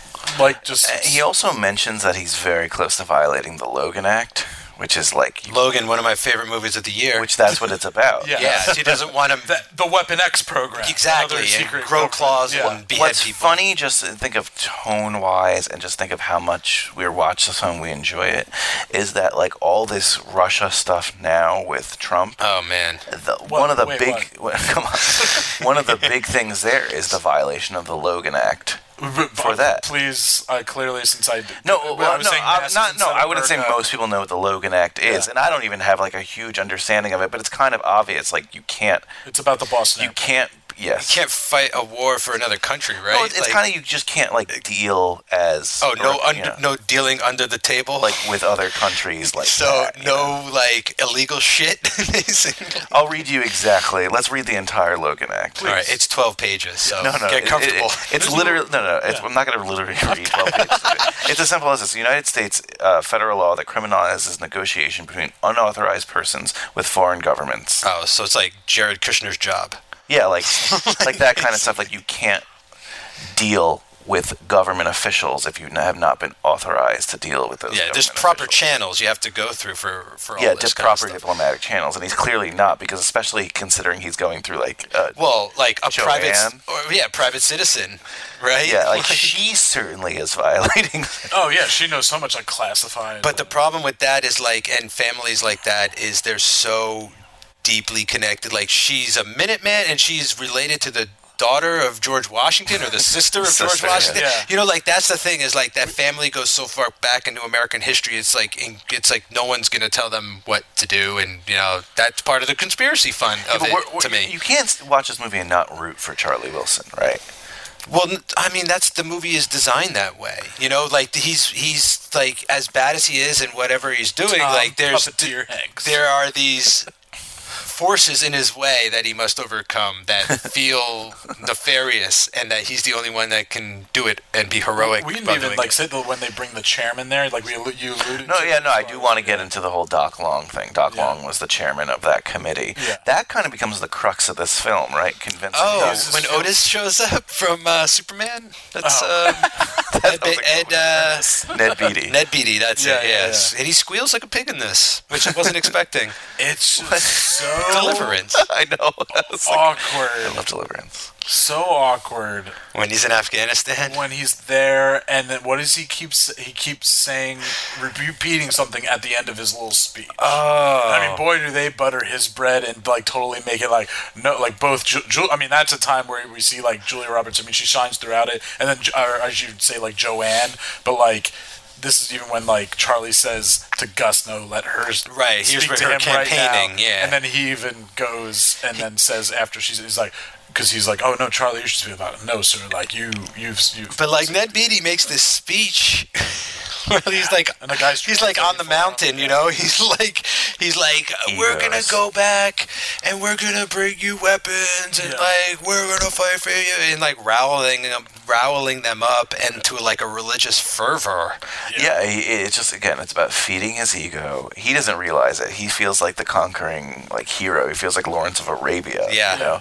Um, but it, it's funny just because I know we mentioned that Gus t- tell Gus or Gust tells her not to go religious, and like Charlie, and then like what is it? He calls her later. Hey, you're gonna have to pull the religious Right, right. card. Well, And also because like Doc Long is like a hardcore religious guy as well. And, Uh, one, one- one of those moments when they're at the bar and uh, b- the sort of tap for tap between Julia Roberts and Philip Seymour Hoffman. One of them thinks Hoffman just walks up and goes, "You know, when we're over there in Afghanistan, you're gonna have to wear something a little less revealing because Julia Roberts is like sitting there with her tits hanging out and everything like that, you know." And she's like, "It's not my first rodeo or Yeah. whatever. Like, I am a special consulate to the people of Afghanistan." You know, she's like, "I've been there five times." And like, "Oh," and then he's like, "Okay, all right." That was like one little test. And like, she handles herself and No, she I can get you. push I mean, back. She is a very like I mean like without with going by what we see in the movie. I know nothing other of this real life person, but like she is a very impressive. I mean, I, I understand. Again, she comes from again, like related to George Washington's sister, and she's old. She's sixth wealthiest woman in Texas. Yeah, minute man woman. What was it, the woman. Cotton Bowl or something? Yeah, Miss Cotton Bowl. Yeah, Miss Cotton Bowl. Point being, she obviously is like can do these amazing things because she's had a silver spoon in her mouth her whole life. But it is impressive that like well, yeah, she, what, like, like when, when when they go over there and she is dressed in the ve- in very modest. Like even I was like Amy Adams at one point. I was like, oh, I'm surprised they didn't like make it a point for her to be wearing a little bit more stuff in the because I think she's wearing like a long skirt or something like that. She's very impressive as a person for like she's extremely motivated. She has all these resources. She's actually I believe she believes she is doing the right thing, you know? And I'm not saying that it's God's word, but like I genuinely feel like this is a cause that she believes in for, you know, a multitude of reasons. Like I don't feel like anyone's doing this for the ro- like they think they're doing it for the wrong Maybe reason. those Russian helicopter pilots. those poor bastards like It gets What? cra- it That does was get so- crazy, and that like I mean we like it, we're almost like to the montage point of the. But that was so great the way they're portrayed because it's just like they're taxi drivers or something. It's Yeah. just like a day at the office for just them, like, and then mid sentence, mowing down. oh, yeah, mowing down. and, and then he's and then in mid sentence they're destroyed by a rocket launcher. You know, they're basically just Yeah. saying, "What are you gonna have for dinner?" And then it's like boom, like there's an explosion and they're dead. So you know he's able to convince Doc Long, and then we, like you said, we just jump into this montage of years shooting of, Yeah, of years and, it, and it Gets Helicopters. to, yeah, it gets to the Yeah. point of uh, the Afghan locals, the Mu- Mujahideen. like so. Uh, I love how I keep making you say that. Just like, but uh, pretty much culminating to an excellent year in our world of 1987, the year that Brian and I were born. Uh, date me. the Living Daylights. Um, the Mujahideen come in and they help Bond across the Russian border. I they knew sneak that, him like, into Russia. Communism was ending, and so my parents had sex and had. I remember when the Berlin Wall. I remember seeing that on TV. One of my, one you, of my. you actually got to hear like at the time like Mr. Gorbachev.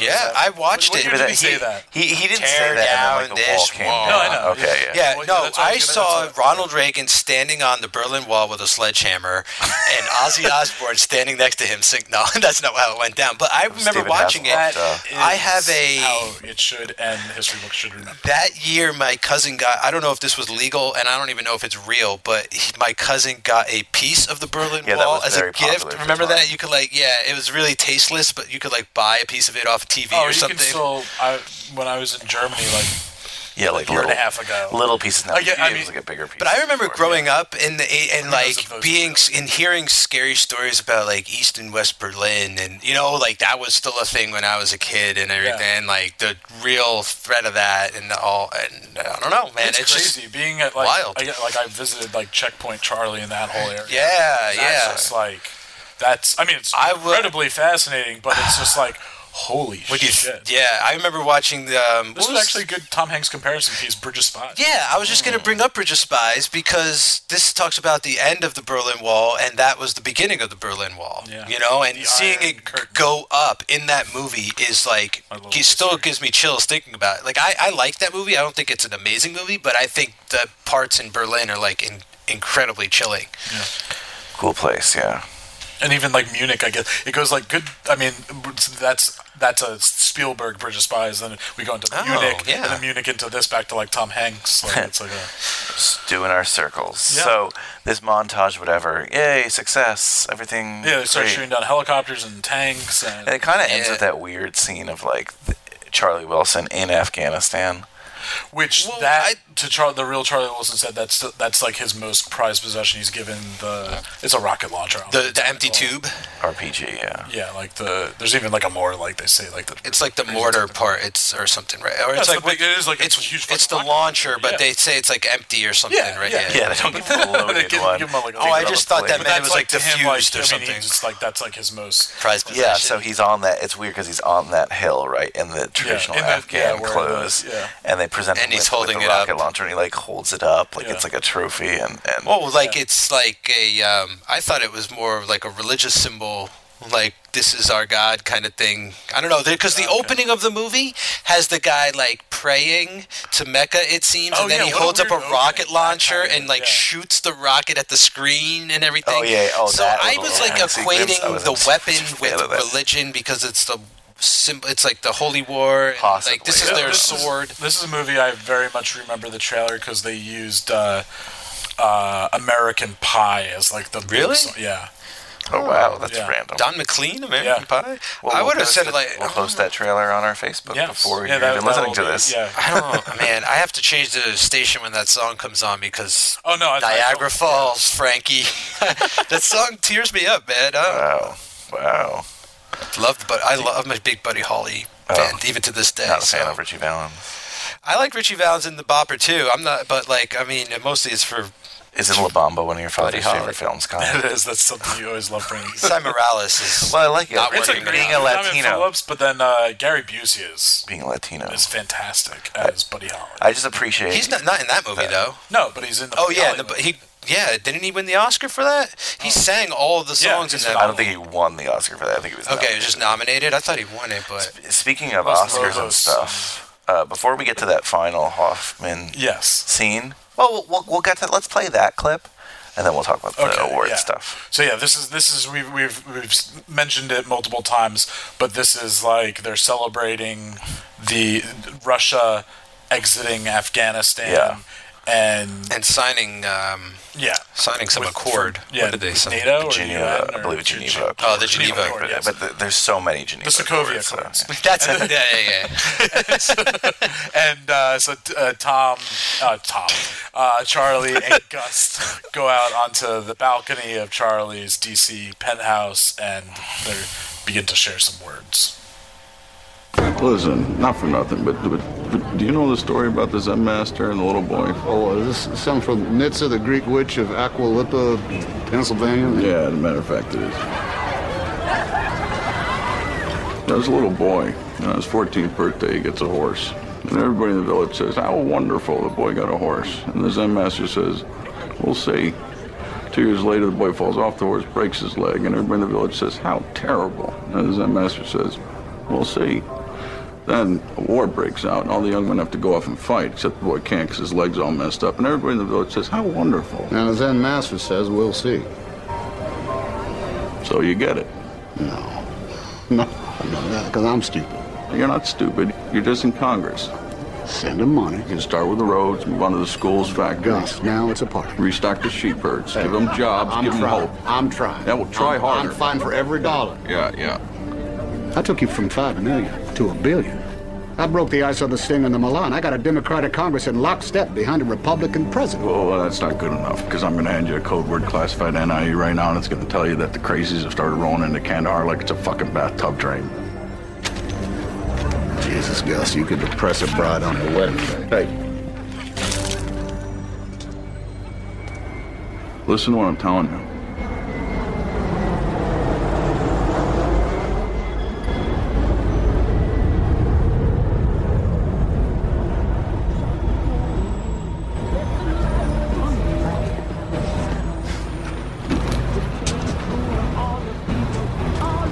you did a hell of a job for the son of a soda pop maker. We'll see. Said the Zen master. Right before this clip, uh, Charlie gives Gus the toast, and he's like, "Here's to you, motherfuckers!" Like, it's like, yeah. oh right, they say like you're supposed to toast your enemies or something. Yeah, I never like you really said- heard yeah. that before, but that's kind of an interesting thing where it's like like toast, like we won, yeah, we won, assholes. yeah, like "Here's to you, motherfuckers." I always just assumed toasts were like a cordial thing and not for like spite and stuff. Like, But that's the whole, the whole Zen, the Zen master. That that I love that story.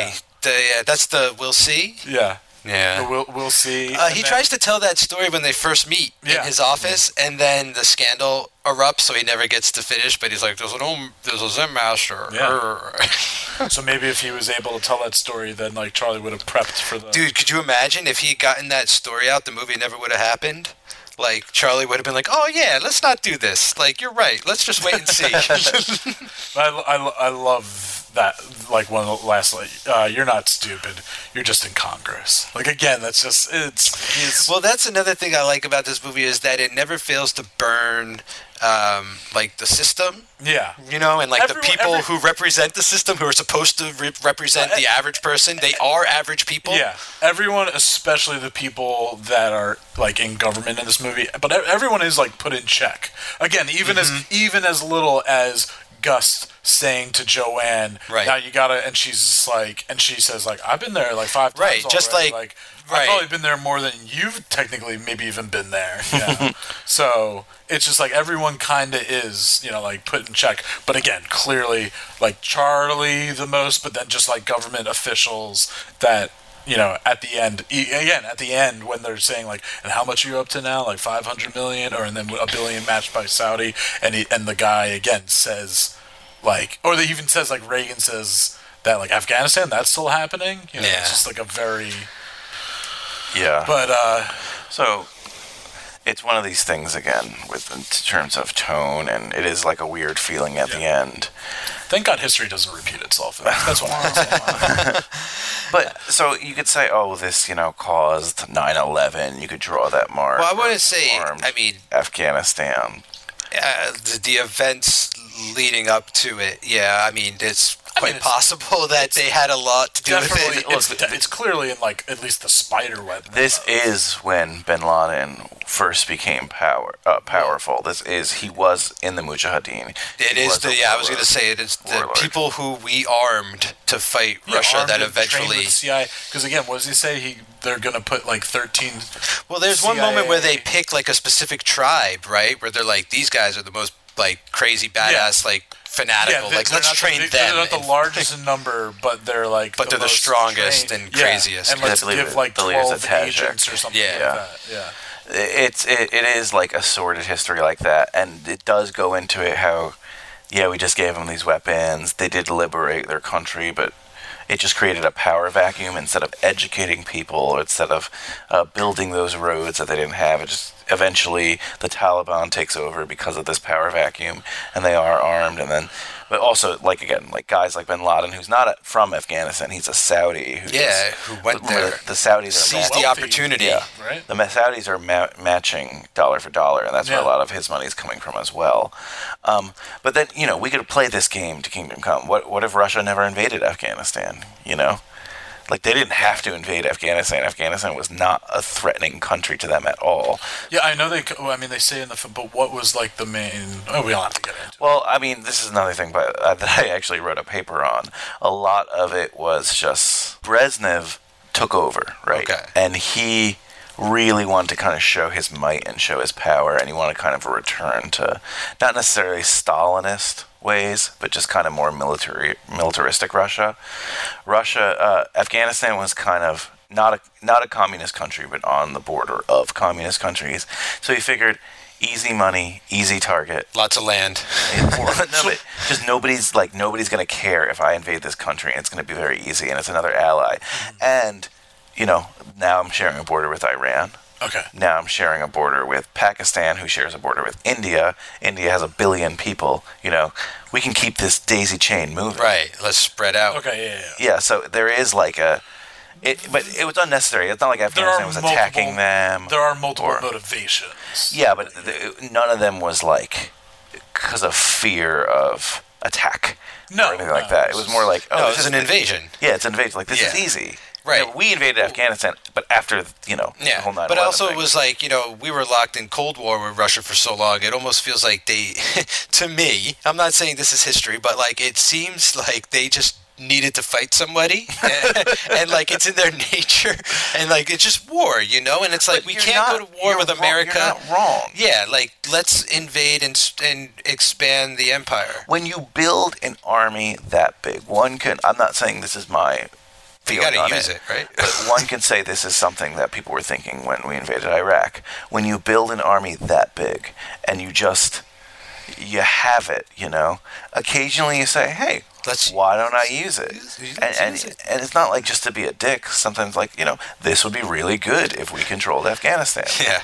You know, cuz why not? Yeah, I mean, they're not I going to don't beat know. us. Again, not well, to- they did. They're not doing Not- any- not- not to anything with it. keep going but like what what was the like political climate of afghanistan before that as, as it mentioned in this film, just like backward. Yeah, Uh, it's all very tribal, uh, yeah, right? tribal. Yeah, there was no even there was a government. Yeah. Um, and they had a king. It wasn't as much. I more don't like feel he's- he says like a guy that lives three miles away. The only time you'd probably ever see him is if he went to battle with him. Right. Yeah. I mean, uh, it just it doesn't seem like it was as volatile as it is Oh, no, no, no, after no, or It- anything. Yeah, no, like it's more much- backward in that sense, even now. Yeah. Than then, you know, but the cities were ra- like Kabul, like the cities were rather uh, progressive and open, and Uh-huh. they weren't like, you know, like New York City, but they were still not. They weren't Like, like, a Minneapolis. I mean, no, well, you could get stuff there. I'm sure, right? Yeah, there were Like, cities. yeah. They had airports and Right. you know malls and shopping. modern. Yeah, it was modern. It's just like the country wasn't very connected. Yeah. But it, they- they also they weren't a player on the world stage at all. They just did their own thing more or less. Like I said, they had a king. He just ruled, you know, and then he ruled. yeah, he, he was awesome. Um, so I, I wanted to touch on this before before we uh, close. I guess is just this was a, a movie that got some Oscar buzz, some nominations. Um, yes. Yeah, so I mean, well, this was a terrific. This is the last film we're covering of 2007. We had this, uh, Before the Devil Knows You're Dead, and The Savages. Like good year for him. Great. Three great movies, yeah, for him. Great year for him. And um, and so he, he received. This was his second nomination. Um, the f- first one uh, being lead actor in Capote, which he won, and that is his only win. But this is his second nomination. But this is for best supporting actor in the Oscars. He's nominated two other times in his career. And Who won, do you know? And that's 2000. Javi- Javier Bardem. No. Oh yeah, yeah, okay. Oh yeah, yeah, I think we looked this up before. That's cool. I mean, you know, I understand that, but Yeah, no, I mean that's. Uh, Did you guys see That Mother? won Best Picture. No, I knew. Oh, he's fucking awesome in it. I was watching Skyfall yesterday, so he's. Oh, he's so great in everything, man. I recast him in um, The Devil's Advocate as uh, the Al Pacino role when we do the recast, just to Devil's give a little Advocate, sneak That's the one that he's just like she's got a great ass. No, no, that's Heat. This is the one with Oh. Keanu, where uh, Pacino plays Oh, the devil that's- lawyer. Okay, yeah. so check that out when it comes out in a few weeks on uh, Watch the Throne. Yeah, but so that's the only Oscar nomination. isn't it already out technically? The on- no, the the show, the uh, the the, podcast is out, but I don't think the Devil's Advocate episode isn't out yet for that. but on Keanu it is. But on Keanu, we w- yeah, we we already reviewed it, so we re-reviewed it for Charlize. Gotcha. Yeah. Gotcha. Um, Any other awards? Yeah, right. So yes, that was the only Oscar nomination, and the Golden Globes, all nominations, no wins, unfortunately. Oh. We've got uh, Best Picture comedy, Okay. and uh, I Again, can spl- I can wait, this is a this is a comedy. Yeah. That's It's better. Well, I guess it, it's. I suppose Yeah. you know it's funny, but it's not like uh, I wouldn't genre-wise. Martian. oh, yeah, I, I can't believe that wasn't it. I don't know. Depends on do you think Ben uh, Ben Affleck's funny or not. Yeah. I mean Matt Damon. Matt Damon. I mean Ben Affleck. Are they or the Matt same? Damon. and disco music of Jessica Chastain's. anyway, I love Jessica uh, and then uh, best actor, Mr. Tom Hanks, supporting for both actor and actress, meaning Philip Seymour Hoffman and uh, Julia Roberts, and then screenplay for Mr. Sorkin. Okay, So cool. no director nominations, and we're, again, that's it's kind of surprising.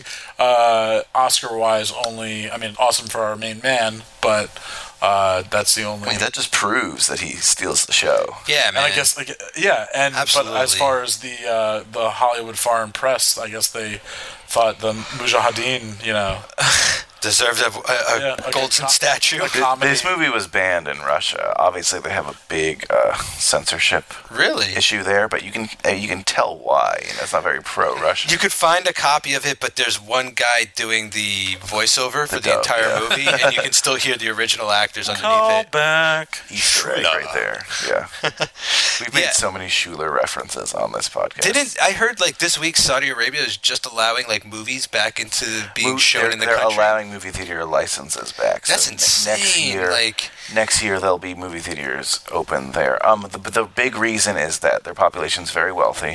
Yeah. Um, they want to be less of an oil-based economy, and so much money uh, Saudi money is spent, people like traveling to like a neighboring country, Entertainment, just right? to see a movie. Ju- Yeah. oh, like, like- wow. How about they, that? They won't just do that, but they, no, but it's like something as on we're the gone, trip. let's see. Like, yeah, yeah, Yeah. Part of going out of the country is to see movies. And So they're still gonna like they're not they're gonna pick and choose what movies are. Of course, seen. of course. There's going to be crazy censorship. Yeah, right. but they're like, let's just keep some of that money here, like Yeah. you know, and it makes sense for them. So yeah, I also never really considered because That. I live in America though, like censorship in like Russia or you know um, other like China and things like like I would really love to get my hands on the copies of some.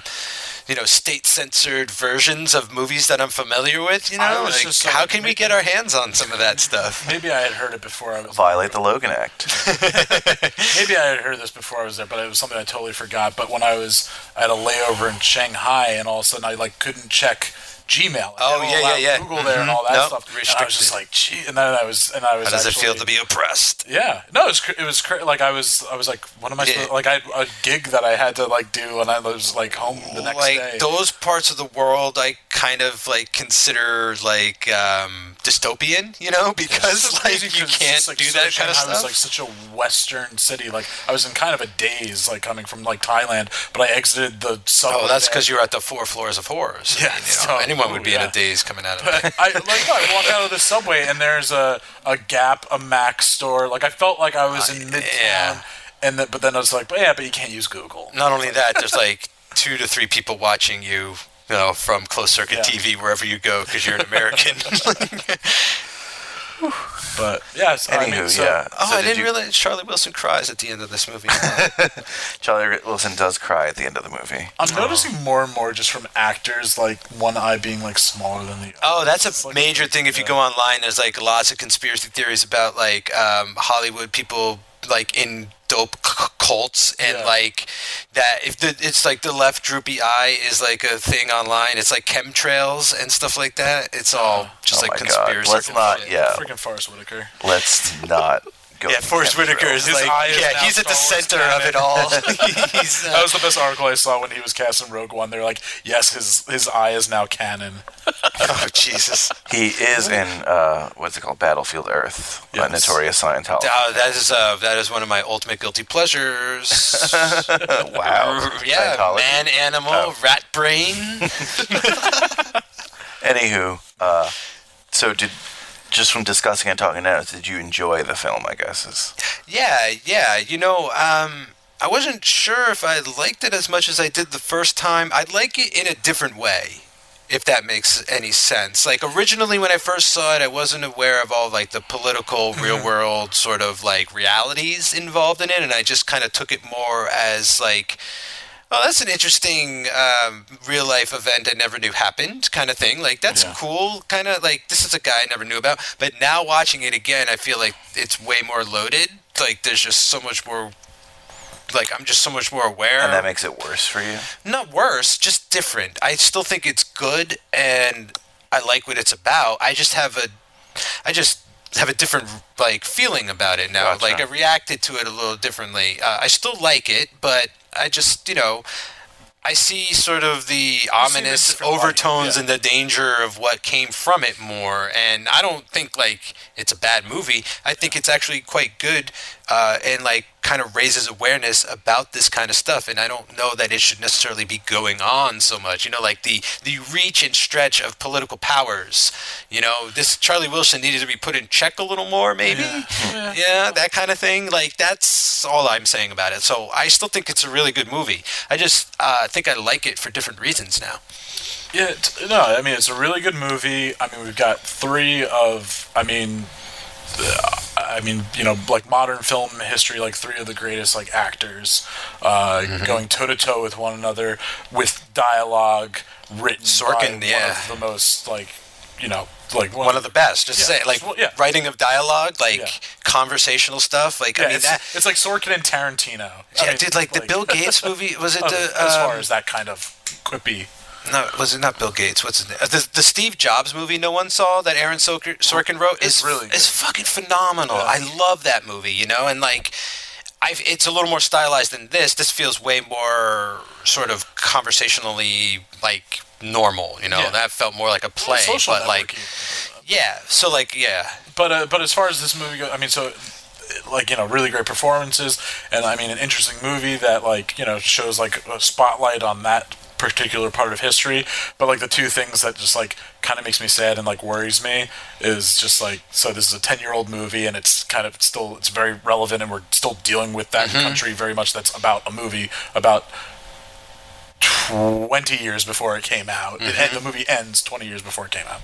And then on top of that, it's just like one of those movies that I feel like a lot of people will watch and be like, "Oh, I get everything there." You know, it's like it, l- l- uh, like I, I think I said it before that I'm like I know nothing when I was talking about the character at least of Joanne. Like, Yeah. I learned everything about her from this movie. Like you had written papers and you know a lot more Brian. Yeah, le- let's not like. ma- I, I- I'm not like a CIA guy writing papers. I want to be clear to our no, audience. but that, the like, point being, I would you never, can't find my I papers just online. think I just think there's like a lot of people that probably like when they watched this, they were just like then br- like used it in a conversation about the real stuff.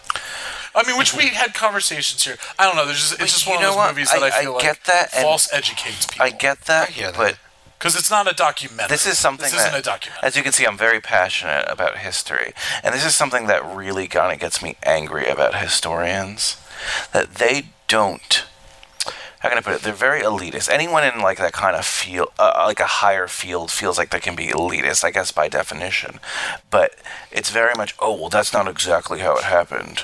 Fine, I get that. But you know what? Mainstream people now know about this story, right? Mostly because of they're- this movie. yeah, right, right, Yeah. yeah. So maybe, maybe I I think both people like we need to like merge both sides a little bit. Yeah. If you're like Joe Schmo and you just saw this movie, don't have an argument with your friend, right? Right. Mujahideen, like in Afghanistan. but also, like historians need to bring it down to the level. Like this is films are one of the best ways to access history for like uh, the mainstream like people, just for the regular people. excellent And you got people get people interested in people, uh, history, sh- get people talking. Yeah, I'm sure you get people talking, and then I'm sure after this, like, I, I I bet. There, I mean, there has to be like a documentary like about this. So uh, I, Yeah, I saw it. It's on the bonus features. I'm sorry. Yeah, you Or read the book, but the movie. Read. We've already. No, I don't. discussed Oh, this on the podcast. okay. Don't. well, words, words are confusing and stupid. Oh, well. no, so Well, I'm sorry. you're not No, gonna you- like I'm my sorry. You- segment You, even on mentioned our- it multiple times on the podcast on my show. and on the doc on the DVD. There is the documentary, so that's good. So I mean, yeah. So again, like it'll for those who are interested, will like you know. Yeah, and there's tons of stuff. There's tons of television footage, like Dan Rather's reports. Like you could go on YouTube and learn Yeah, a that does- shitload about yeah. like. Act, you could watch the actual reports that they watch in this movie probably online and everything. No, I, I- yeah, I agree with you as far as like historians and like coming from an elitist like standpoint. Like you have to realize then also like they have to realize this is for commercializing in a Hollywood you know movie, and even then even then we're- there's this rumor of Mr. Hanks on top of it. You know, like molding it a little bit Yeah. more. Whether that's true or not, whatever. But uh, but then also, but then for like you said, then regular people not to then go and try to have like a you know like pseudo intellectual or make or make decisions like serious decisions of how Yes. they feel about Yeah. certain peoples Yeah. based on watching Charlie Wilson's work. like I you know? felt like this was a launch pad. You know, like if Exactly, you want to learn about this, this is this is just creating awareness for for the, for this, and then you have to go and research and like actually learn about what really happened before you can like challenge anybody about what what they're talking You about. know what? I like. I'll be. I'm not positive about a lot of ways our culture is moving. I guess, but one thing that is positive to me is that even just again, I'll go back to Game of Thrones. People just like watch things and they deep dive. Yeah. Like I, I think that we're getting more into that where we have so much access to things that yeah, it, c- it can dilute stuff, but it's also like I feel like the modern person at least should, but they, they do and they have access to watch Charlie Wilson's War and then do their research. Yeah. A lot of people just read the book after that or, or like just go into it more. And that's what's something that's nice about like this culture. Yeah, what another today. thing like something this movie could also do like if I saw this in high school, I might have said I want to be in the CIA. Like I want to do what Philip Seymour Hoffman's doing in this movie in real life. You know what I'm saying? But I saw this movie, you know, when I was 27, not 17. So like I, you know, but it could also do stuff like if you see this movie like definitely people are going to look at Charlie Wilson and say, I want to do that for a living. You know, I want to be that kind of guy. I want to have that influence and sway in life and things. And so, I mean, it opens up a lot of different ways of thinking, you know, politically, um, Coke just hot tub parties. career wise, like all that kind of stuff. No, it's a I get real it, eye, man, yeah. kind of eye opening movie. But yes, don't don't go, you know, basing your He plays arguments the off of CIA a movie. agent Later on, again in the Most Wanted Man, right? Oh, He was really? In the world of the Hmm. Mm. like spies. Mm, and uh, Interesting. that. Um, So, I mean, look, we're also just to be clear to our worldwide audience out there, we're looking at this in a very American lens. Absolutely. One can argue that Three this is, white Americans. one can argue that this is like a uh, white savior Brian's film. Latino. I am Latino, but Oh, still. apologies. um, you should be. you should be apologies. Three men. I'm, gonna apolo- name- I'm gonna name my apologies. kid- I'm gonna name my kid apologies. I'm apologizing.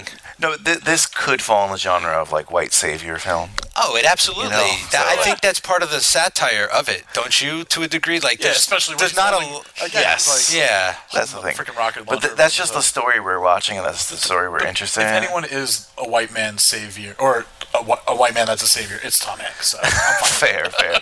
But I mean, I, I think like in Afghanistan, they'd be like, "That's not the freaking war that happened." Happened like Oh, our- right, right, Our yeah. people who like all these battles they yeah, fought. they'd and be all like, this, like we got a freaking montage. Right, that montage, the montage that takes like 70 seconds took seven years in real life. You know, it's it's like yeah, but that's you know, I feel like that's Hollywood too. We're just gonna gloss this over because we're at the end. exactly, and we have to exactly. And no, I just want to make it clear that like we we, all- we understand that. as Yes, well. yeah, yeah. We begin in '80. Was did they say the year that the Russians, or is that the year the Russians went? I think you said eighty-seven. It said it. right? 87 was when they started shooting everything down. No, no, no, I'm Oh, Okay. saying when the Russians went to I, Afghanistan. th- I, I mean, I believe the movie starts in 1980 when he's watching that Dan Rather report Yeah. on the news. Yeah.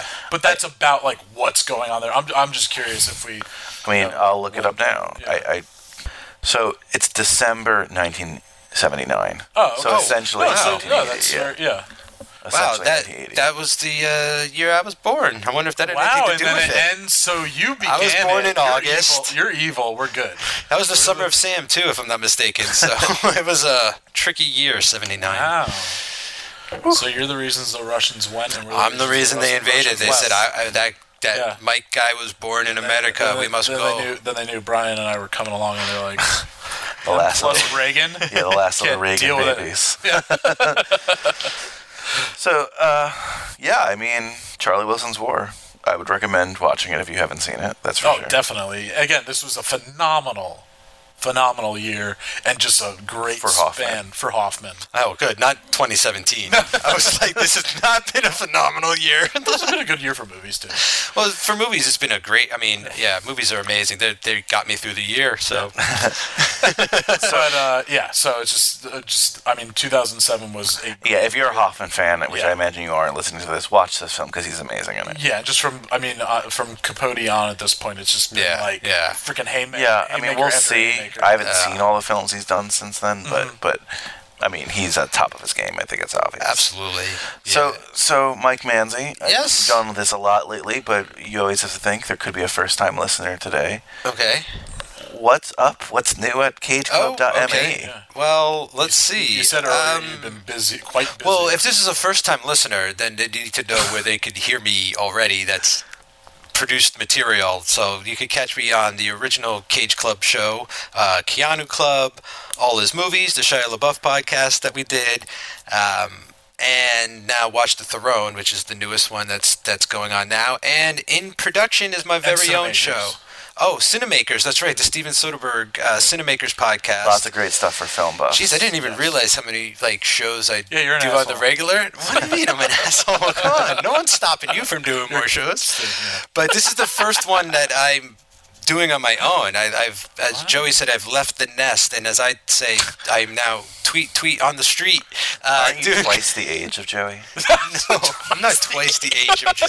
I'm kidding. I'm joking. but I am doing my own show. It's in production. It's called Third Time's a Charm. We take an in depth look at the third movie in a film franchise and through that sort of explore the entire series. I cannot wait to guest on. You guys are coming on. We're recording next week. It's not going to be out till next year, if you're listening to this, is coming out in 2017, right? This episode. Yes. So my show won't. I mean, by the latest March, you know, I'm sticking with the whole three thing. So I'm gonna try and have all of season one recorded, and then I'm gonna rele start releasing it in March on three three. on three three, hopefully, and then every third day of the month will be a new episode. wow, you're gonna bleed this out long. Well, I'm trying to decide if I'll do it on the third and then the twenty third of the month. You know, so I'll That's do it fair. twice a month. But um, I can reveal that they are going to Oh, be. you wouldn't do it uh, the same day of the week. You would do it on like. I just want to keep the three thing uh, Well, like you're- as you're in hard as charge, possible. You know what I'm saying? like really stick it to that. March third is a Saturday. So we Okay. do the thirtieth Well see. Um, and the thirty first. No, I, we gotta. I, th- so here, so here's the thing. So season one is only six episodes long, so you know I don't want to like throw it out there too fast. So like twice a month, maybe for three months, something like that. Um, but there's gonna. I have at least three seasons. I actually have like twelve seasons planned out, Yeah, but you we're get a- doing. you we're get a definitely very long list. yeah, but we're definitely. I'm definitely doing three seasons with some stuff in between, and they're each going to be six Maybe episodes. you'll pass along to your son after that. And we'll see what happens. I mean, Your I got three-year-old some- No, uh, yeah, I, I, I think I'm on. uh, Well, everyone, everyone got uh, the episodes they wanted, so I'll Yeah. just reveal that now. If anyone else is listening that signed up, you got the movies you want. I think I'm on twice in season one, right? Yeah, yeah. I'm excited for Oh, okay. both films. uh, I wasn't sure because For then, both like, films. i- if for other Cage Club things, we've you put in you request. Yeah, that's more of a lottery because I feel Yes. like people wanted to do those movies more than the ones that I was. like, I sent my list out, and it's like people looked at it, and it's like, wait a second, what's his show? These are all the third movie. I like, was so, I was like you- I was I like, know. I was hurt at first because I didn't get the email. Yeah, I was. I Like, did. I, I thought I, I must have.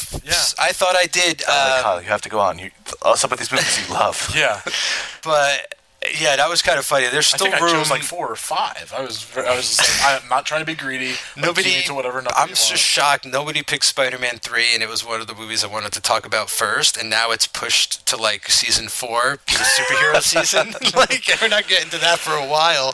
Uh, but yeah, you know, if you want, you can go.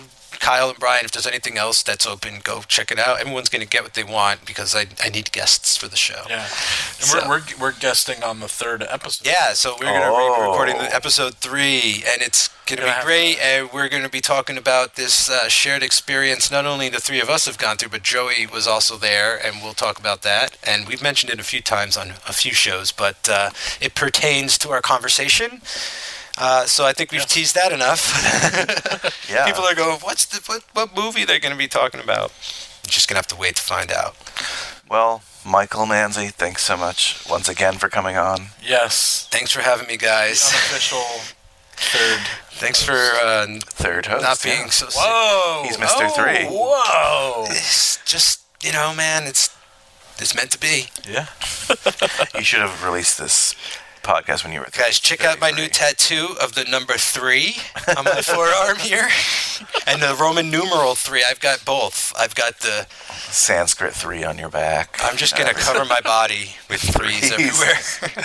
Oh man. Well, again, thanks for coming on, uh, Kyle. Anything else you wanna? uh, What, anything you want to plug yourself in your own personal life? Maybe, maybe, maybe the dating websites that the you ladies, going on any trips for ladies the can find you weekend? on. I'm just No, joking. I've uh, no. When is your Bumble. trip to Russia gonna be, JD. or Afghanistan? Yeah, Hey, it's lovely this you've time never been. it's a dry heat. Anywho, so before you close us out, Michael Manzi, Okay. uh, Kyle, what do we got next week? We got Synecdoche, New York. Is that like it's, it's a very Synecdoche? Oh. The place between the pines. No, that's Schenectady. Uh, this no, is no, no, no, no. Synecdoche. Synecdoche. That movie that Charlie Kaufman wrote and directed. Schenectady. So, Yeah, Yeah. thank you. New York. Yes. Oh, oh, so one that a lot of people like. So can't wait to talk about that one. It's like a, that's like a very emotionally like pulling movie. It's a I it's think. a real mind bending puzzle too. yes. So like us, follow us, s- Facebook us. We're getting a lot of good comments lately, and maybe next week we'll talk about those comments because that you know that's there were some fun ones. But definitely you know follow us. Do everything you do. Listen, obviously. Yeah. Um, Again, you can follow everything on uh, cageclub.me. That's Yeah. cageclub.me. Dot me. Listen to all the podcasts, not just ours. And Michael, stay uncool. Stay uncool. Where did you come from, baby? How did you know I needed you? How did you know I needed you so badly? How did you know I'd give my heart gladly? Yesterday, I was one of the lonely people. Now you're lying close to me, making love to me. I believe in miracles. Where you from? You sexy thing, sexy thing, you.